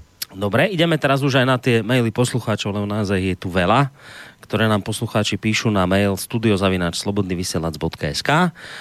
Prvý je tu od Milady, ktorá čerpala z portálu Argument. Tento portál často využívame aj my v našich reláciách a chcela by vedieť, do akej miery sa stotožňujete vy obaja s charakteristikou jednotlivých kandidátov pána Drahoša, takisto aj Zemana. Takže ideme najskôr, pôjdeme kandidát po kandidátovi. Argument k Zemanovi napísal toto. Zeman je aktivistický prezident, pra, praktický reál politik, ktorý prešiel kalnými vodami e, polistopadové politiky, dobrý rečník, ktorý pracuje s populistickou artikulácií politiky a nebojí sa vyjadrovať nepopulárne, ale aj nekonvenčné a politicky nekorektné a taktiež nesprávne názory. Ide tak stepom spoločnosti predovšetkým tej časti, ktorá bola objektívne aj subjektívne roky v rámci prekonaných zmien ponechaná na okraji záujmu politikov a metropolitnej kaviárne. Zeman vyjadruje taktiež v určitej miere medzigeneračné rozdiely, ktoré neoliberálne pojatie spoločnosti rado prehliada v rámci postupujúcej likvidácie spoločnosti ako medzigeneračnej solidarity. Takto scharakterizovali na port, alebo v portáli Argument Miloša Zemana a poslucháčka chce vedieť, či sa s touto charakteristikou stotožňujete alebo nie. Já v podstatě ano, tam jako podle mého názoru není moc co říct, já bych se jenom lehce ohradil proti té populistické artikulaci, já vůbec výraz populismus nemám rád, protože já mám v poslední době dojem, že populisté, ať již takzvaně špatní a ty, co je volí, ti hloupí a nevzdělaní a staří, to jsou nakonec přesně ti lidé, kteří vyjadřují názor většiny národa. Jestliže někdo vyjadřuje názor většiny národa, tak je to vůdce a nikoliv populista. Měli bychom spíš uvažovat o tom, co jsou vlastně ti druzí.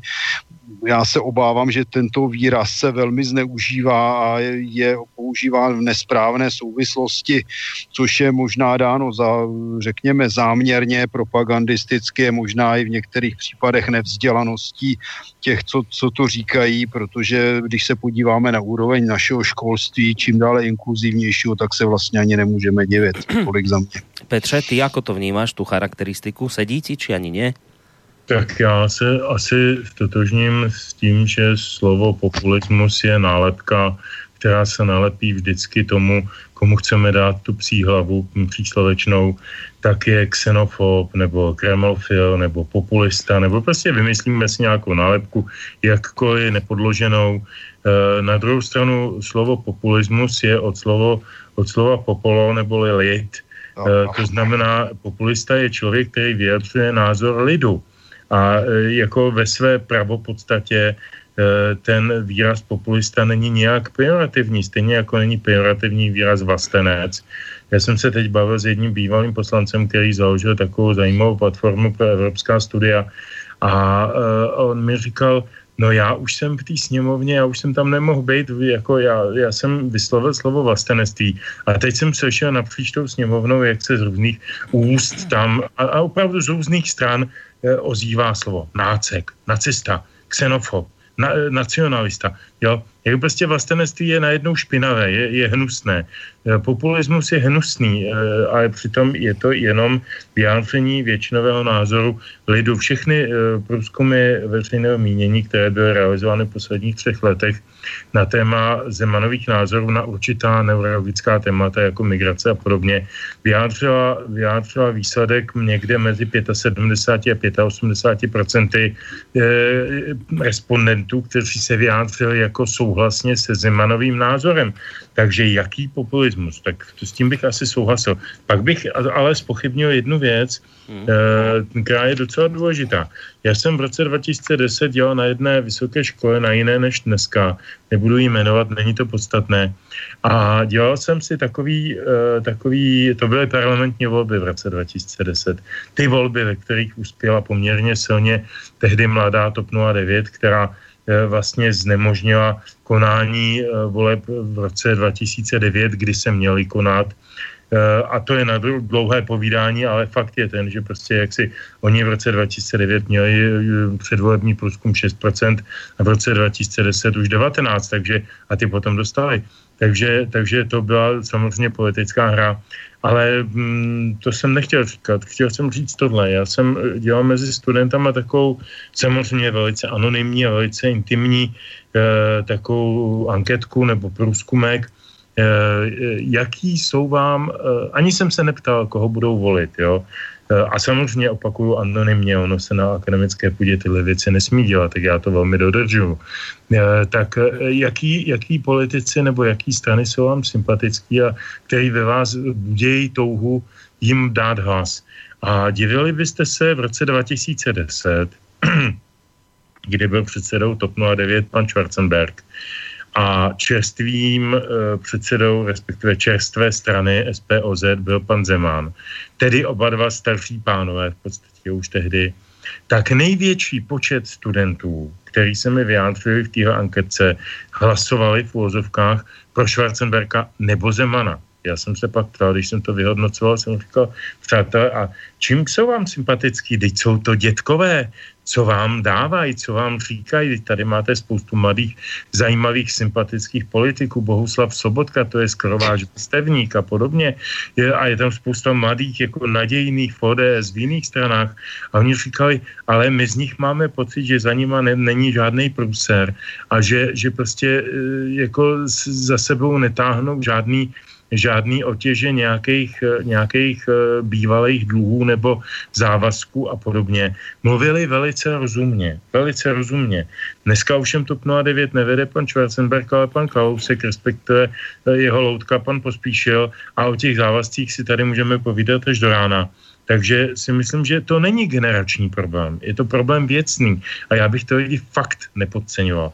Takže si nemyslím, vůbec si nemyslím, že ti spolužáci mé dcery, jak jsem o nich mluvil, kteří volili Hilšera, že půjdou teď jako uh, soustavně volit uh, Drahoše jenom proto, že je to antizeman, ale že zváží prostě i jiné argumenty, protože to nejsou pitomci. No uvidíme, však to sa už blíži, to rozlusknutie. Ešte ten mail od Milady sa samozrejme týka aj pána Drahoša a jeho charakteristiky, tak počúvajte, že do akej miery toto vám bude sedieť, alebo nebude. Jiří Drahoš predstavuje kvalitou nepolitického kandidáta, u ktorého se cení jeho slušnosť a forma. V pozadí je tým, ktorý v mnohém souzní s tzv. Kavárnou a s pravicovie neoliberálním videním sveta, s jednobarevným prozápadným smerovaním Česka, ktorým si země zakazuje jakýkoliv východní vektor své politiky a přenecháva ho evropským velmocem, ako je Nemecko nebo Francie. Z tohoto hľadiska je zatím se zatím jeví podpora pro Drahoše ako určitý nereálny pokus o restart uh, před rok dva tisíce třináct, i když je jasné, že se Drahoš bude během kampane ve vyjadřování mírnit a snažit se usadit v centru. Je, jako postava bude také imponovať tým, kdo sú unavení z päťletého kolovratového konfliktu hrad versus kavárna. Toľko charakteristika pána Drahoša. A poslucháčka chce vedieť váš názor na túto charakteristiku. Či vám sedí, alebo nie? No úplně ne.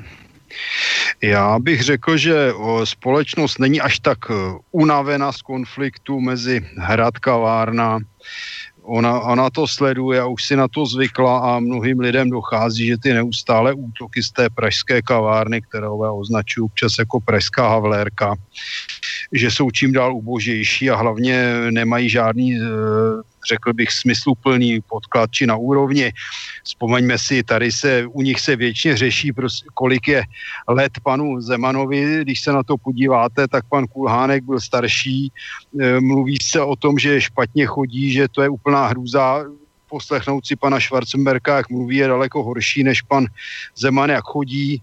Připomněl bych slepého bratra Žižku, připomněl bych prezidenta Roosevelta, který vedl Ameriku z kolečkového křesla, a to jsou témata pražské kavárny. Takže ta únava, spíš oni začínají být směšní. Že se jedná o snahu o restart rok dva tisíce třináct, to je v celku jasné, protože to je přesně ten silový boj skupiny Kalousek Drahoš proti skupině Babiš Zeman. To je naprosto jasné a musíme si uvědomit, teda jestliže Zeman prohraje a poškodil by tím, řekněme, i pozici pana Babiše, že to by asi nebylo dobré, protože ať se nám co líbí nebo ne, tak faktem je, že pan Babiš, byť teda biznismen, byť Slovák původem, tak je nakonec lepší vlastenec, než mnozí ti, za jejich vlády zmizelo. Já jsem se dneska koukal na neuvěřitelnou částku pět set bilionů korun. Je to neuvěřitelné, ten výpočet. A faktem je, že, že, to prv, že to byl první premiér, který, řekněme, zpomalil zadlužování republiky. Za dlouhá léta to byl první premiér, který přidal na důchodech a podobně. Takže to je přeci věc, která je vidět, a já vycházím z jednoho prostého faktu. Když se podíváme na Miloše Zemana, to je praktik. Když se podíváme na Andreje Babiše, to je praktik. To jsou lidé, kteří uměli fungovat i mimo politiku.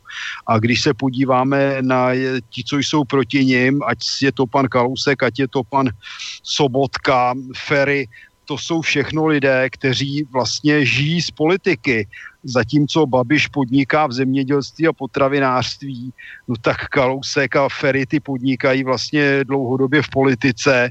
Sobotka, ten z ní žije celý život, ten nikdy nedělal nic pořádného, takže to je skutečně střet reálné politiky, a pan Babiš i pan Zeman uh, prakticky chápou jednu věc, že ne, nelze tady dělat třicet let stále sametovou revoluci.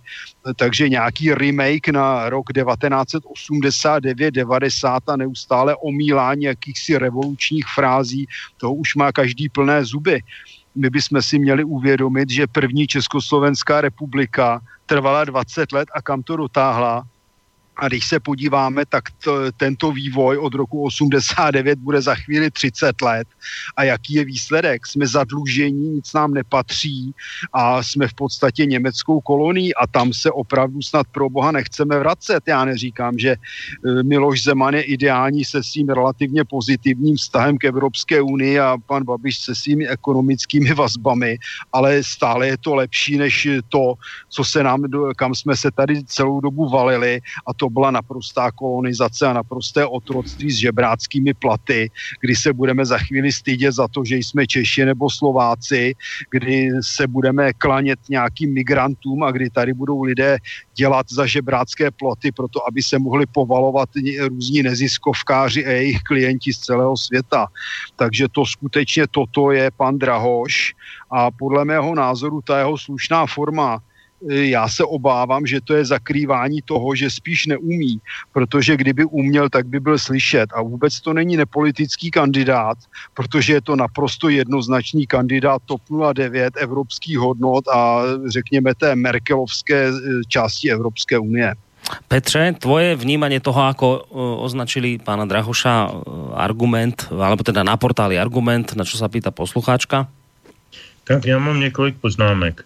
Vzal bych to možná od konce, eh, tak jak mluvil pan Koller. Eh, já teda na rozdíl od, od něj a od toho hodnocení argumentu si vůbec nejsem jistý, že pan Drahoš vystupuje jako slušnou formou. Já jsem viděl několik jeho, několik jeho vystoupení, ať už veřejných, anebo třeba na televizi Barandov. A musím říct, že tak arrogantního člověka už jsem strašně dlouho neviděl. Ten byl tak strašlivě nepříjemný, tak ne, ne, ne, ne, odpudivej dokonce, nesympatický. Já být obyčejný občan, normální, tady venkován, já bydlím na vsi, tak si představím jako myšlenky svých sousedů, které dobře znám a mám je rád. A je, mám jenom tu jednu proti nim výhodu, že prostě žiju v trošku jiném prostředí a mám trošku víc informací, ale i, jako oni se museli strašlivě nakrknout, když viděli, jak tenhle člověk o nich mluví jako o, o lidech, kteří jsou neschopní se utvořit vlastní názor, který prostě se, se nějakým způsobem nechávají vlákávat nějakými nějakými loutkovodiči a podobně, v podstatě nimi hrozně opovrhuje. On opovrhuje normálníma lidma a to není, není dobrá politika. Určitě bych to nenazval slušné. Eh, druhá věc. Tady se nevede žádná bitva hrad versus kavárna. Tady se vede bitva kavárna versus hrad. A ta se vede už dlouhodobě. Když se podíváme na, na ty remakey roku osmdesát devět, to byl Impuls devadesát devět, Děkujeme, odejděte, Č T V zveřejná. A těch akcí už bylo takový množství, všechny byly neúspěšný, ale všechny vnesly do společnosti jenom větší a větší díl nedůvěry k politice, k výkonu politiky a podobně. Takže jako to je jenom nátlaková aktivita lidí neúspěšných ve volbách. To je třeba si uvědomit. Jsou nějaké volby. Demokracie není úplně optimální a jistě není dokonalá forma uspořádání lidských věcí, ale e, žádnou lepší jsme ještě nevymysleli. E, já mám někdy pocit, že tyhle lidi se řídějí takovým tím známým bonmotem demokracie je báječná, má jenom jednu vadu a to voliče. Protože to jsou lidi, kteří e, nikdy u voličů neuspěli a e, přesto žijí v představě, že mají nejlepší recepty na všechno a měli by tu společnost vést. To znamená elitokraté. To, ať už to byl pan Havel, nebo je to paní Marvanová, nebo kdokoliv další, jsou to elitokraté, jsou to lidé, kteří jsou přesvědčeni o svém oprávnění, ba dokonce povolání k tomu vést jiné, protože ti jiní jsou hloupější. Já si vzpomínám na to, jak pan Havel bojoval srdcerivně proti zákonu o referendu, protože říkal, že přeci lidé jsou hloupí, oni nejsou schopni se rozhodovat o, o expertních věcech, o, o, o odborných věcech. Jim nelze prostě vložit do, do rukou tu důvěru, aby se rozhodli o důležitých věcech. O tom přeci musí rozhodnout odborníci. No dobrá, ale proč teda máme volby? Tak jako zrušme volby, udělíme tady nějakou, já nevím co, odnož nějaký bavorský třeba vlády nebo něčeho takového, to je mi úplně jedno.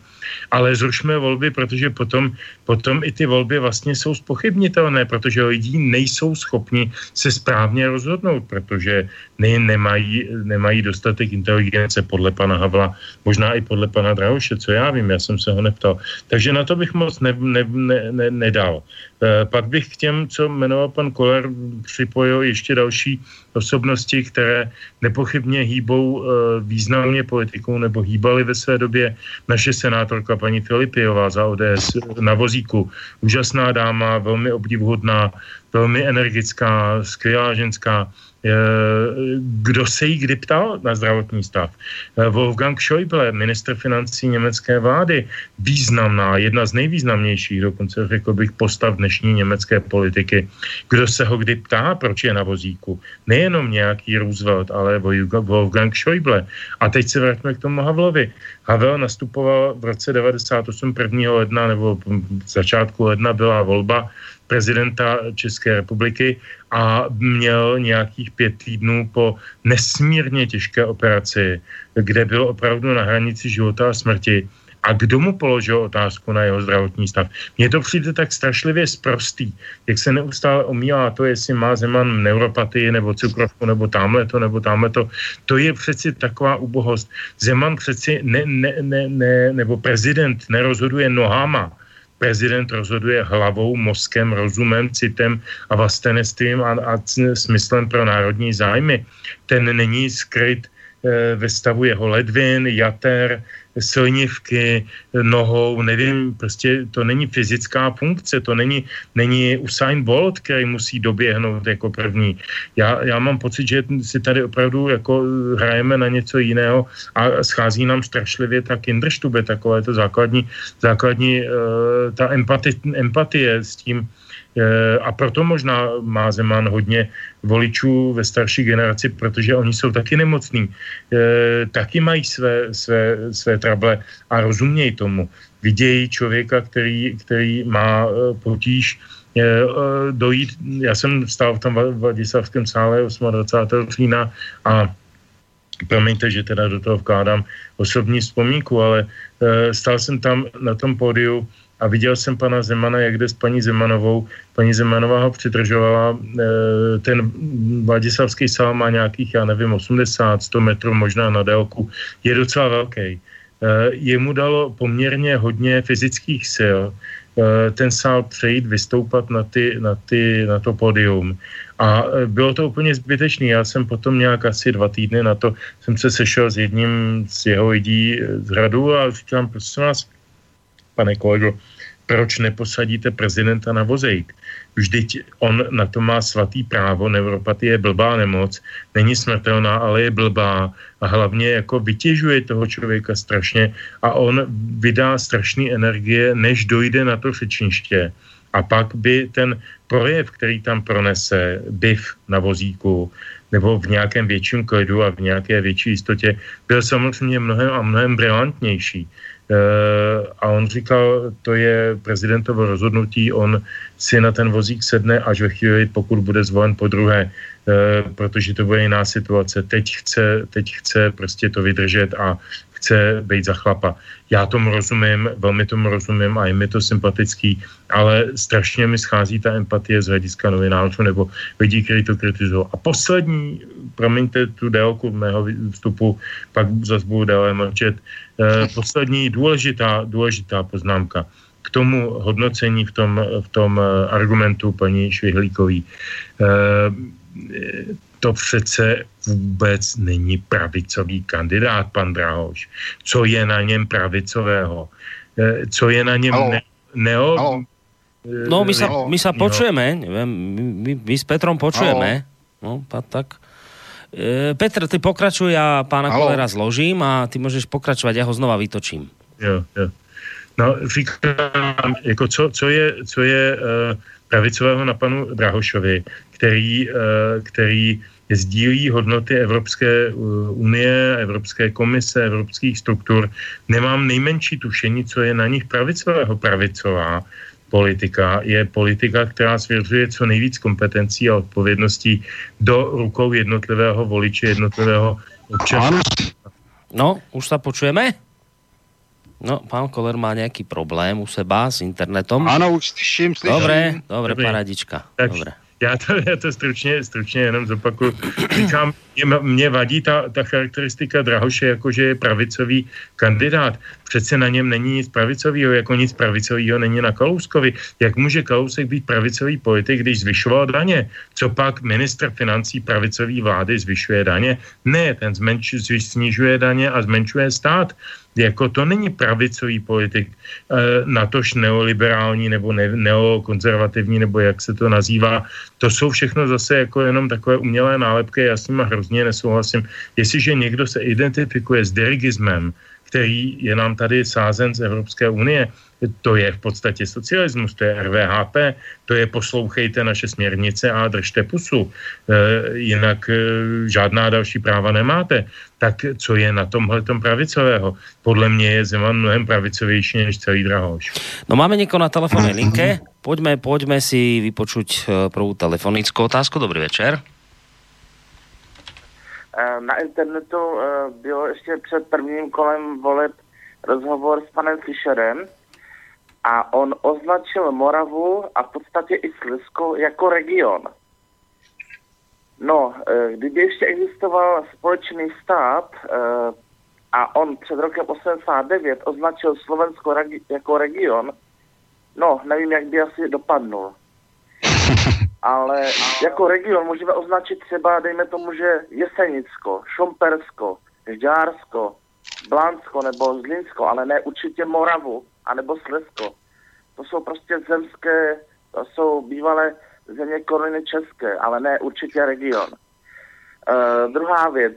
Um, existuje taková fáma, že byl vlastně sledován státní bezpečnostní a že se u, nějakým způsobem s nimi zapletl. Uh, jestli ten svazek existuje nebo neexistuje, to není úplně jasný, ale myslím si, že by bylo určitě možná třeba i dobré, kdyby třeba někdo zajel do Berlína, podívat se do archivu Štázy, protože tam asi to bude důvěryhodnější než svazky S T B, jestli Štázy ho sledovala, což si myslím, že ho určitě sledovala, když byl někdy v roce osmdesát pět nebo osmdesát šest e, ve Spolkové republice Německo, údajně tedy, jestli ona na něho ten svazek vedla a co přesně v tom svazku je. To myslím, že by bylo docela zajímavé zistiť. To je všetko. Díky moc. Ďakujeme pekne, do počutia. No, samozrejme, môžete na poslucháča zareagovať, ak máte chuť a potrebu. A potom by sme, potom už môžeme, potom môžeme prejsť aj k tej pesničke ďalšej, jo. Lebo už, už tá patrí. No a potom pôjdeme na ďalšie maily od poslucháčov, lebo ich tu veľmi veľa. A to bolo o Fischerovi nebo Drahošovi teď? To je dobrá otázka. To bylo o Drahošovi, ne? Já jsem to tak pochopil. No, protože to bylo uvedené jako, že Fischer se vyjádřil, že Morava a Slezsko je region. A mezi tím nepadlo jméno, proto já se ptám. Ale posluchače no, už nemáme na linke, tak nevíme. Já bych to možná zobecnil, uh, jestli mohu. Uh, pan Drahoš, já zůstanu u pana Drahoše. Pan Drahoš teď uh, objíždí, nebo se snaží objíždět, uh, objíždět uh, právě ty moravskoslezské oblasti, protože si, ačkoliv je sám z Jablunkova, tedy ze Severní Moravy, si zjistil, že ho tam nikdo nezná. Možná ani je v jeho vlastní domovské obci, to já nevím, ale jakože tam je jeho největší slabina. A potom ještě v severních Čechách a v jižních Čechách. Takže to jsou oblasti, do kterých bude teď jezdit. Jestli se, se o nich on nebo kdokoliv jiný takový vyjádřil tím dehonestujícím způsobem, jak říkal tady pan, pan co telefonoval, že to jsou regiony, samozřejmě, že to pro Bůh nejsou regiony. Regiony je Zlínsko nebo Liberecko. To je tak arogantní. Já jsem už použil slovo arogance na povýšenost. E, to, je, to je taková jako pražská my o vás budeme rozhodovat, vy tady ty, ty léna, tady dole někde, to je taková ta velkopanská, taková aristokratická představa, že, že my, my máme tu korunu a tady jsou dole někde nějací prosící, kteří, kteří eh, budou nosit dary eh, k naší, k naší k našemu trůnu a my se tedy milostivě rozhodneme, zda budou či nebudou mít nárok na to, či ono. Já si myslím, že s tím nemůže uspět, protože to je strašně nevěrohodný, když to Zeman, jakkoliv mu tady nechci dělat propagaci, pak by to bylo v kolizi zájmu, dostal jsem od něj ten metal a nechci být v kolizi zájmu, tak prostě on s těma lidma umí mluvit jejich jazykem. Drahoš s nima neumí mluvit, je, oni mu nerozumí. On něco řekne a oni mu nerozumí, co říká, protože použije v každý větě čtrnáct cizích slov a vůbec nevnímá, že na, na, na tom náměstí je třeba třicet lidí, víc jich tam není v tomhle počasí. Asi třicet osm dvacet ty slova nezná. Takže já myslím, že to jako je velmi chybná kampaň a a chybná stratégia. Máme poslucháča na linke, to znamená si toho, že nám môže povedať, že e, koho myslel. Počujeme sa? No, ešte jednou dobrý večer. Svazek byl veden na Drahoše. A říkám, určite byl veden v štázi na Drahoše. Jo, díky za tým. Mm-hmm. Že o Drahoše. Štázi, štázi nemusela vést Svazek na Drahoše. Já odpovím, že já jsem dělal v rámci vojenské kontrarozvědky, o mě to všeobecné známé, mě kvůli tomu neustále nadávají. E, nikomu jsem nepoškodil, což jsem taky prokázal, nic takového nenašli, ale řeknu to asi tak. E, pokud byl Svazek veden a byl skartován, tak, znamená, tak by to znamenalo, že pan Drahoš byl velmi důležitý agent. Je to otázka, jestli ten svazek existoval. Jestli byl skartován, tak skartovávali se a likvidovali dvě skupiny agentů. Za prvé agenti, kteří byli velmi důležití, anebo agenti, kteří pracovali pro Moskvu. Agenti, kteří pracovali po, pro Moskvu, obvykle vůbec nebyli v rámci státní bezpečnosti vedení, to bylo zakázáno. Pokud tedy existuje, existoval svazek na něj, tak je, tak je vysoce pravděpodobné, že tam byl se všemi ostatními informacemi, které se tam objevily, které tady nechci probírat, aby jsme pak nechodili po soudech. Protože my jsme tedy jako vojáci moc jako estébáky nemuseli, ale faktem je, že informace, které tyto služby měly, seděly. Tam se nevymýšlely informace, ani se tam nevyráběly falešné, falešné černé duše. To prostě je velmi málo pravděpodobné, že by tam byly výmysly, že on byl nebo nebyl něco. Ty informace seděly, mělo to hlavu a patu a pokud ten svazek existoval a byl skartován, tak by bylo naprosto jasné, že pan Drahoš byl důležitý anebo ruský agent. Dobre, však k týmto veciam sa dostaneme, lebo to je jedna z tých výhrad smerom k pánovi Drahošovi. Toto by som ešte chcel v dnešnej relácii spomenúť, popri samozrejme mailoch, ktoré tu chodia. Ale poďme, Peťo, teraz na tú pesničku. Tak deska, ktorou vydává Aktuál, nebo vydal Aktuál na konci roku, se jmenuje Nechme svět zvířatům. Já si myslím, že docela hezky vyjadřuje filozofii celé té desky i současného Milana Knížáka a jmenuje se tak stejně i ta skladba, co si teď pustíme. Tak ideme si ju malú chvíľku pustiť. Samozrejme, ja ju ešte medzi tým musím rýchlo nájsť. A už ju mám, fajn. Tak ideme na ňu a potom sa vlastne posunieme do záverečnej už necelej polhodinky našej dnešnej relácie.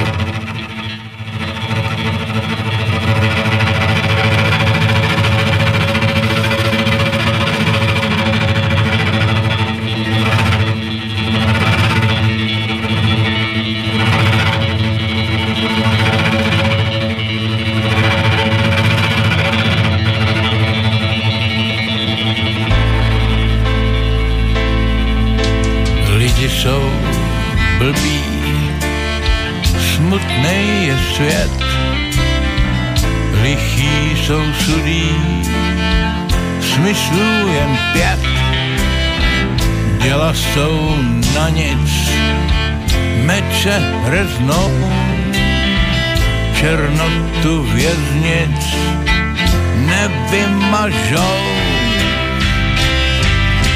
Všechno bytí vybijem koksem natřem každej dům. Společně se zabijem, necháme svět zvířatům. Necháme svět zvířatům.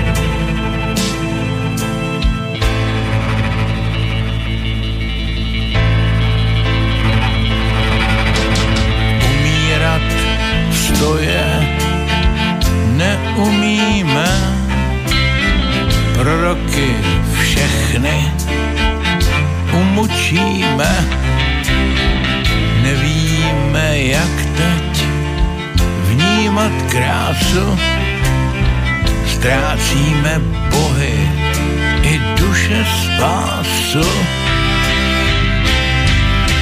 Všechno pití vypijem, koksem natřem každej dům. Společně se zabijem, necháme svět zvířatům. Necháme svět zvířatům.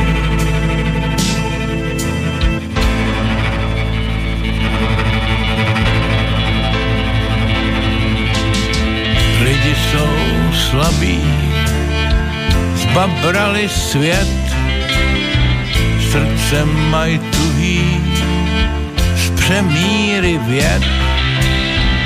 Nezdařil se nám ten lidský bůh, zbyl nám tu jenom život a kruh. Všechno pití bych pijem, koksem natřem každej dům. Společně se zabijem, necháme svět zvířatům. Necháme svět zvířatům.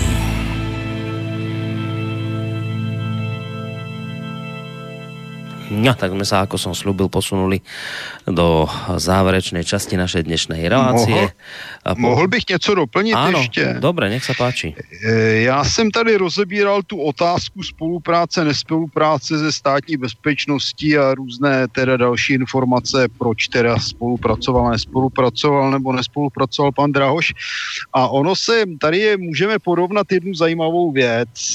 Kolem Andreje Babiše, jestli dělal nebo nedělal pro státní bezpečnost, je obrovské show.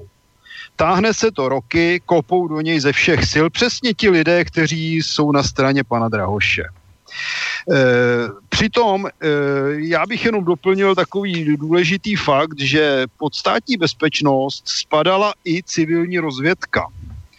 A vzhledem k tomu, že pan Babiš spolupracoval s civilní rozvědkou, tak ho patrně někdo, protože někomu vadil, ho strčil do registru, do registru státní bezpečnosti. Žvaní se o tom léta. Na druhé straně se tady objevuje informace, že pan Drahoš, který dělal také pro es té bé, a ku podivu naši zuřiví novináři, kteří jinak z tohoto raděli vždycky obrovskou show, po panu Drahošovi nejdou.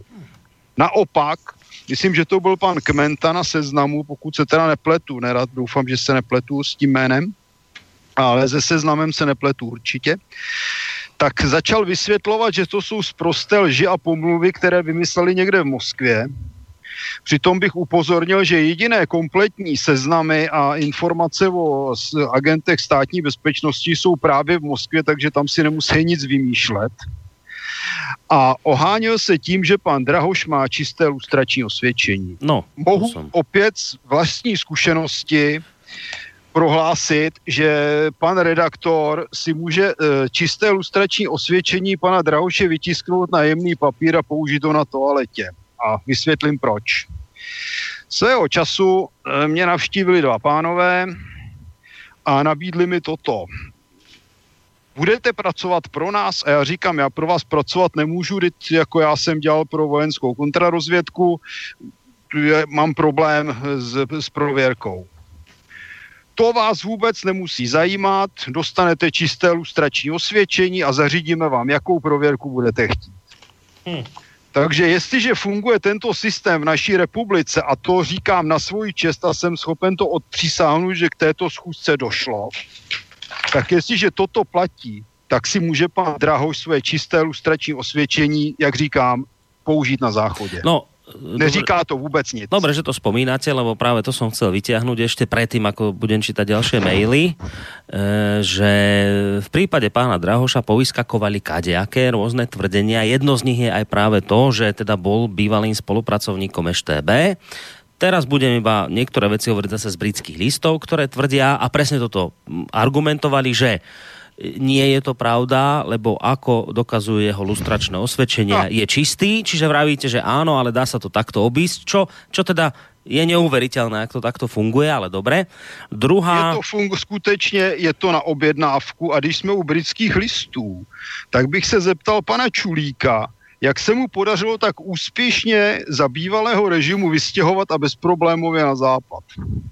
No. Kdo je tedy vlastně jeho řídící důstojník, nebo byl? E... Jakou případně měl hodnost? Ďalší a taká, taký argument, ktorý, alebo teda tvrdenie proti pán, pánovi Drahošovi, ktoré ešte ani, myslím, dnes tu nezaznelo, je, že je to vítač a kývač, ktorý chce nejakým spôsobom zaplaviť českú kotlinu afroislamskými migrantami, že teda nie je nejak vyhranený proti migrácii. Britské listy hovoria, že nie je to pravda. Každý, kto sa oboznámil, a teda citujem z Britských listov, každý, kto sa oboznámil s, akade- s akademikovými stanoviskami, teda so stanova- stanoviskami pána Drahoša, ohľadom kvót a migrácie obecne, naopak dobre vie, že je to absolútny nezmysel. Jiří Drahoš totiž zastáva pomerne nekompromisnú e, protiimigrančnú politiku a postoje, e, e, pretože, a ďalej to vysvetľujú britské, britské listy, pretože by s opačným názorom v českých luzích a hájich jednoznačne pohořel. Takže podľa Britských listov ani len zďaleka nie je pravda, že je pán Drahoš vítač a, a kývač, pokiaľ ide o migráciu. Zároveň, ako som už povedal, nie je pravda ani, že bol agent ŠtB, pretože má čisté lustračné osvedčenie, a zároveň e, nemá byť ani pravda to, že je agentom nejakých e, zahraničných, e, ja neviem, Sorošových síl, pretože podľa Britských listov e, jeho najštedrejšími financovateľmi sú občania Českej republiky, republiky. Naj, najštedrejšími financovateľmi sú občania Českej republiky, takže nič z tohto nemá byť pravda. A ako celý ten článok Britské listy uzatvárajú, medzi šíriteľmi týchto hoaxov e, sú ako anonymní trolovia na sociálnych sieťach, tak známi prokremelskí dezinformátori a koniec koncov aj prezidentov dvorný šašo Jiří Ovčáček, ktorý mal pustiť do sveta fámu o Gotovej podpore pre Miloša Zemana, čo napokon sám Got odmietol. Čiže Britské no. listy tvrdia, že nič, nič, z tohto, nič z tohto nie je pravda. Sú to obyčajné očierňovania pána Drahoša. No, já bych začal tím, že Britské listy nejsou britské, ale skotské, protože pan Čulík žije ve Skotsku, kam se tak zvláštně a lehce vystěhoval za bývalého režimu.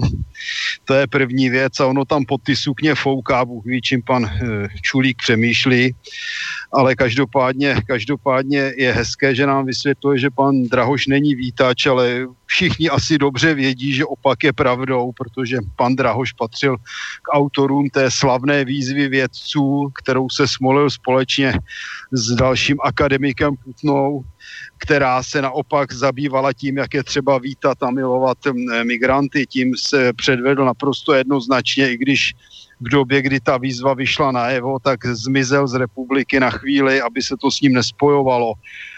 Kromě toho je známý tím, že má úplně stejné názory a stejný systém práce a patrně i vztahy k Jakubu Jandovi, který je další podporovatel toho vítačství.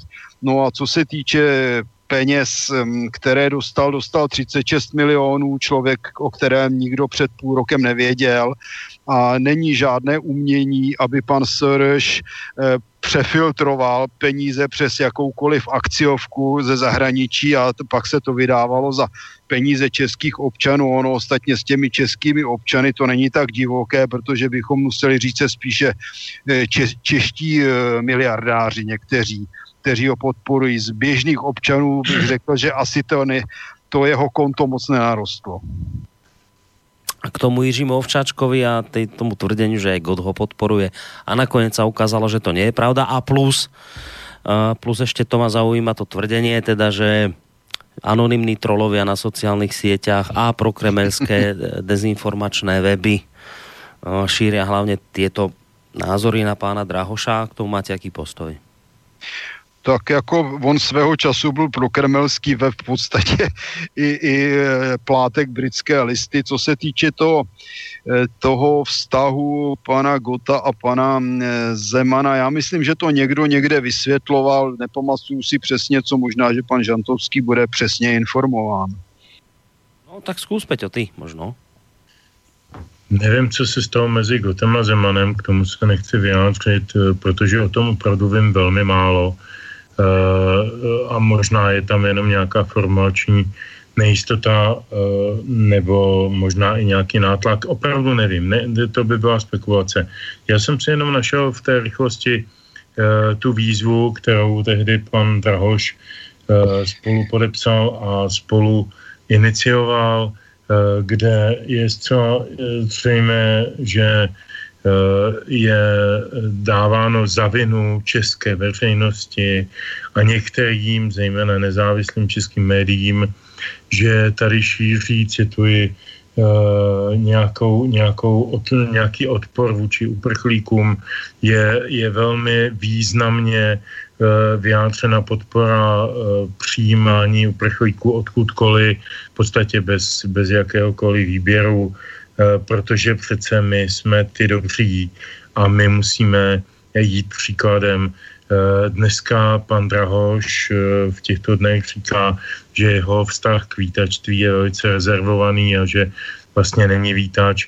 V roce dva tisíce patnáct byl vítač, byl dokonce jedním z prvních vítačů a jeden, jedním z nejaktivnějších, bych řekl možná nejagresivnějších vítačů, tak já nevím, co se mezi tím stalo. Já myslím, že mezi tím se stalo, že mu někdo vysvětlil, že se mu to ne- nehodí do jeho prezidentské kampaně a že by třeba bylo dobrý, kdyby teďkon za- zkusil vsadit na, na krátkou paměť voličů, ale já myslím, že voliči mají dobrou paměť.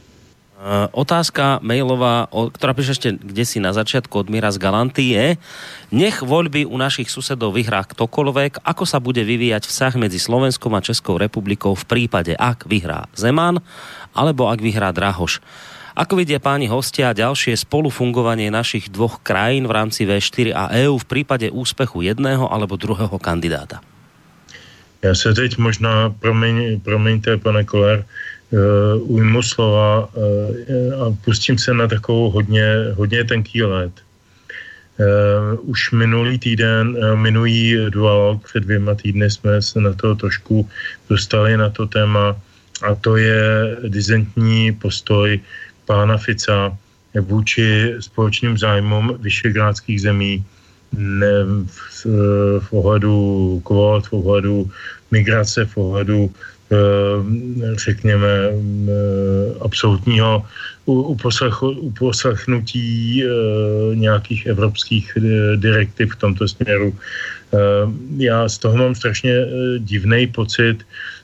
Já jsem pana Fica viděl osmadva, teďkon, ne dvacátého osmého, pardon, minulý týden na Hradě, když pan prezident začínal oficiálně ten, ten stoletý výroční rok Československé republiky devatenáct set osmnáct a pán Fico s ním měl ten projev, byl pěkný, jak od pana Fica, tak od pana Zemana a jako zdálo se, že vztahy, které měly vždycky dobré a souladné, takže trvají. Na druhou stranu stále mám pocit, že pan Fico si hraje trošku na otevřená zadní vrátka na to, že prostě když ta, ten vývoj v Evropě vezme jiný směr, tak prostě vezme jiný směr i on. E, což je mi strašně líto, protože jsem měl za to, že je to, je to principiální politik. E, nevím, nevím, nevím, nevím, nejsem Slovák, netroufám si to vůbec hodnotit. Vidím to na dálku. Každopádně k té otázce. Jestliže bude prezidentem pan Drahoš, trošku se bojím, že se pan Fico přizpůsobí ještě více té evropské retorice, a jestliže bude prezidentem pan Zeman, tak zůstanou přátelská retorická obětí tak jako doposud. Nevidím žádný důvod, proč by se měly měnit přátelské vztahy mezi Českem a Slovenskem, protože myslím si, že tyhle dvě země možná právě díky tomu rozdělení, ačkoliv mnozí z nás tehdy byli proti němu a nerozuměli jsme tomu, proč se má dělit federace, tak, takže ty vztahy jsou od té doby ještě lepší, než byly předtím, mnohem lepší, než byly předtím. Myslím si, kvalitativně o mnoho řádů lepší, protože Slovensko se emancipovalo, ztratilo takový ten komplex toho mladšího bratra a to je strašně dobře. Já to můžu říkat, protože jsem jezdil v půl druhého roku na Slovensko vyučovat na vysoké školy.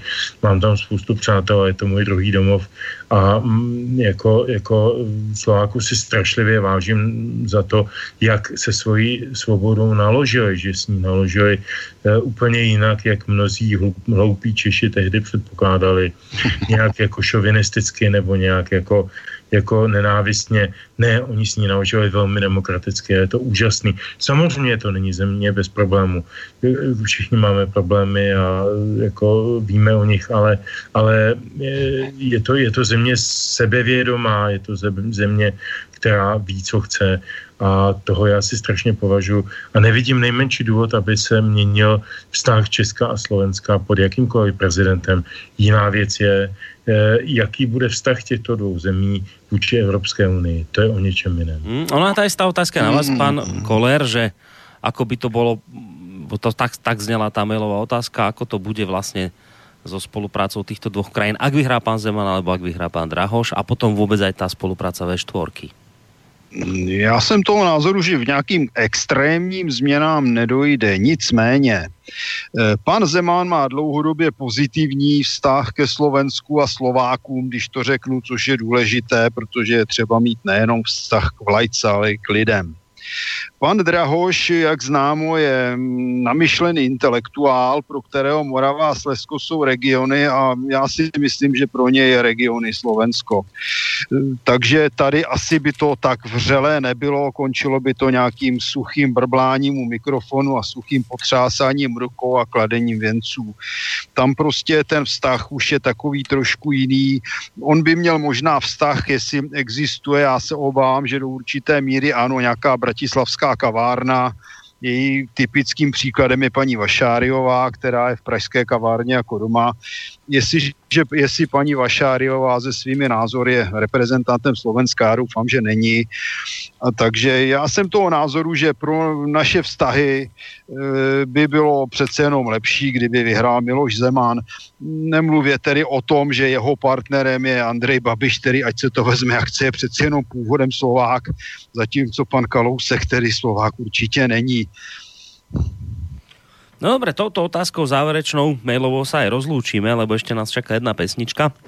Ja sa dopredu ospravedlňujem poslucháčom, že na veľkú časť mailov dnes nedošlo. Však ešte nie je všetkému koniec. Budeme sa tejto téme zrejme venovať možno v tom ďalšom dialogu, pretože, ako som už naznačil, na budúci. Vlastne nie je teraz piatok, najbližšie sobotu.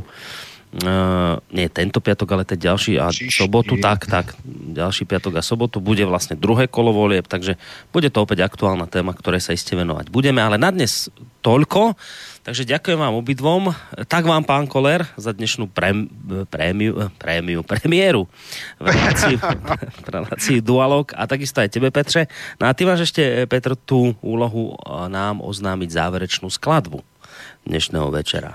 Já bych si ještě s dovolením tedy rozloučil, jestliže je konec, a popřál všem krásný večer a bylo mi ctí, jako vždy, že jsem mohl být s vámi. Ďakujeme pekne, majte sa pekne, do počutia. No a Petře, Čo Já bych mohl zopakovat, samozřejmě to teď co říkal pan Koller, ale ještě si dovolím, protože je dvacet dva dvacet šest a písnička nemá čtyři minuty, tak si dovolím ještě několik sekund eh, jedné, jedné věty. Eh, já si myslím, že eh, teď se rozhoduje v Evropě o tom, eh, jaká bude filozofie budoucí Evropy. Eh, na Slovensku jste si zvolili pána Kisku, v Česku si mnozí přejí pána Drahoše. E, ti dva lidé jsou si neuvěřitelně podobní v mnoha ohledech. Nic nevědí o politice, jsou orientovaní na určité zájmové kruhy v euroatlantickém prostoru, mají nějaké odmítavé postoje k jiným prostorům. Jako je to, je to, e, ta podobnost je strašlivě nápadná. A jakkoliv vím, že ze svých výjezdů na Slovensko mnozí z těch, kteří volili Kisku, už by ho dneska nevolili, tak ho tam prostě máte. A přiznám se, já bych ho tady mít nechtěl. To je, to je nemyslím pána Kisku, teď myslím pána Drahoše. Ale ono je to prostě kouhot, jako já myslím, že jako si můžou podat ruce a hrajou dost ze stejných karet a pro stejné hráče a stejnou hru. Takže myslím, že o tom je dneska ta geopolitika klíčově.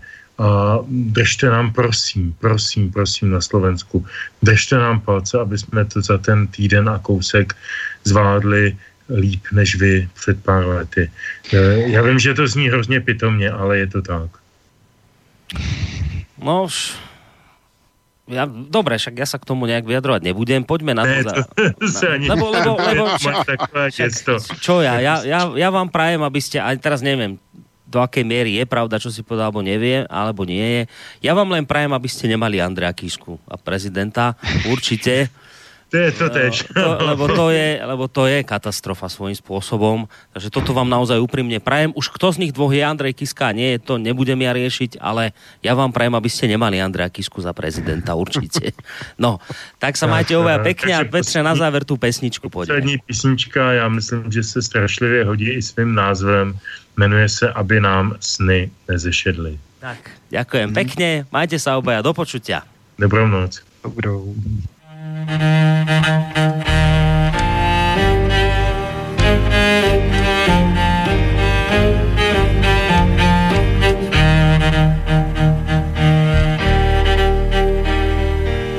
nám sny nezešedly, aby srdce nehnilo, aby mozky byly čistý, aby sliby byly jistý, natřeme svět na bílo, natřeme svět na bílo.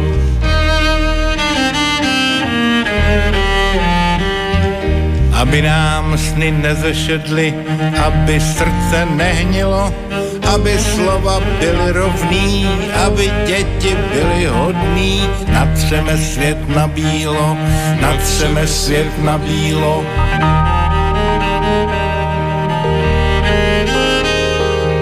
Aby nám sny nezešedly, aby srdce nehnilo, aby lásky byly věrný, dny světlý a noci černý, natřeme svět na bílo, natřeme svět na bílo.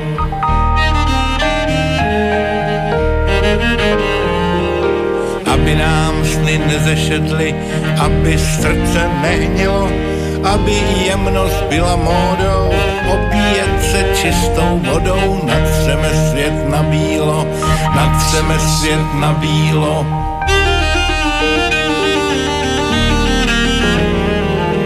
Aby nám sny nezešedly, aby srdce nehnilo, aby svět byl světem lidí, co nikoho neošidí, natřeme svět na bílo, natřeme svět na bílo.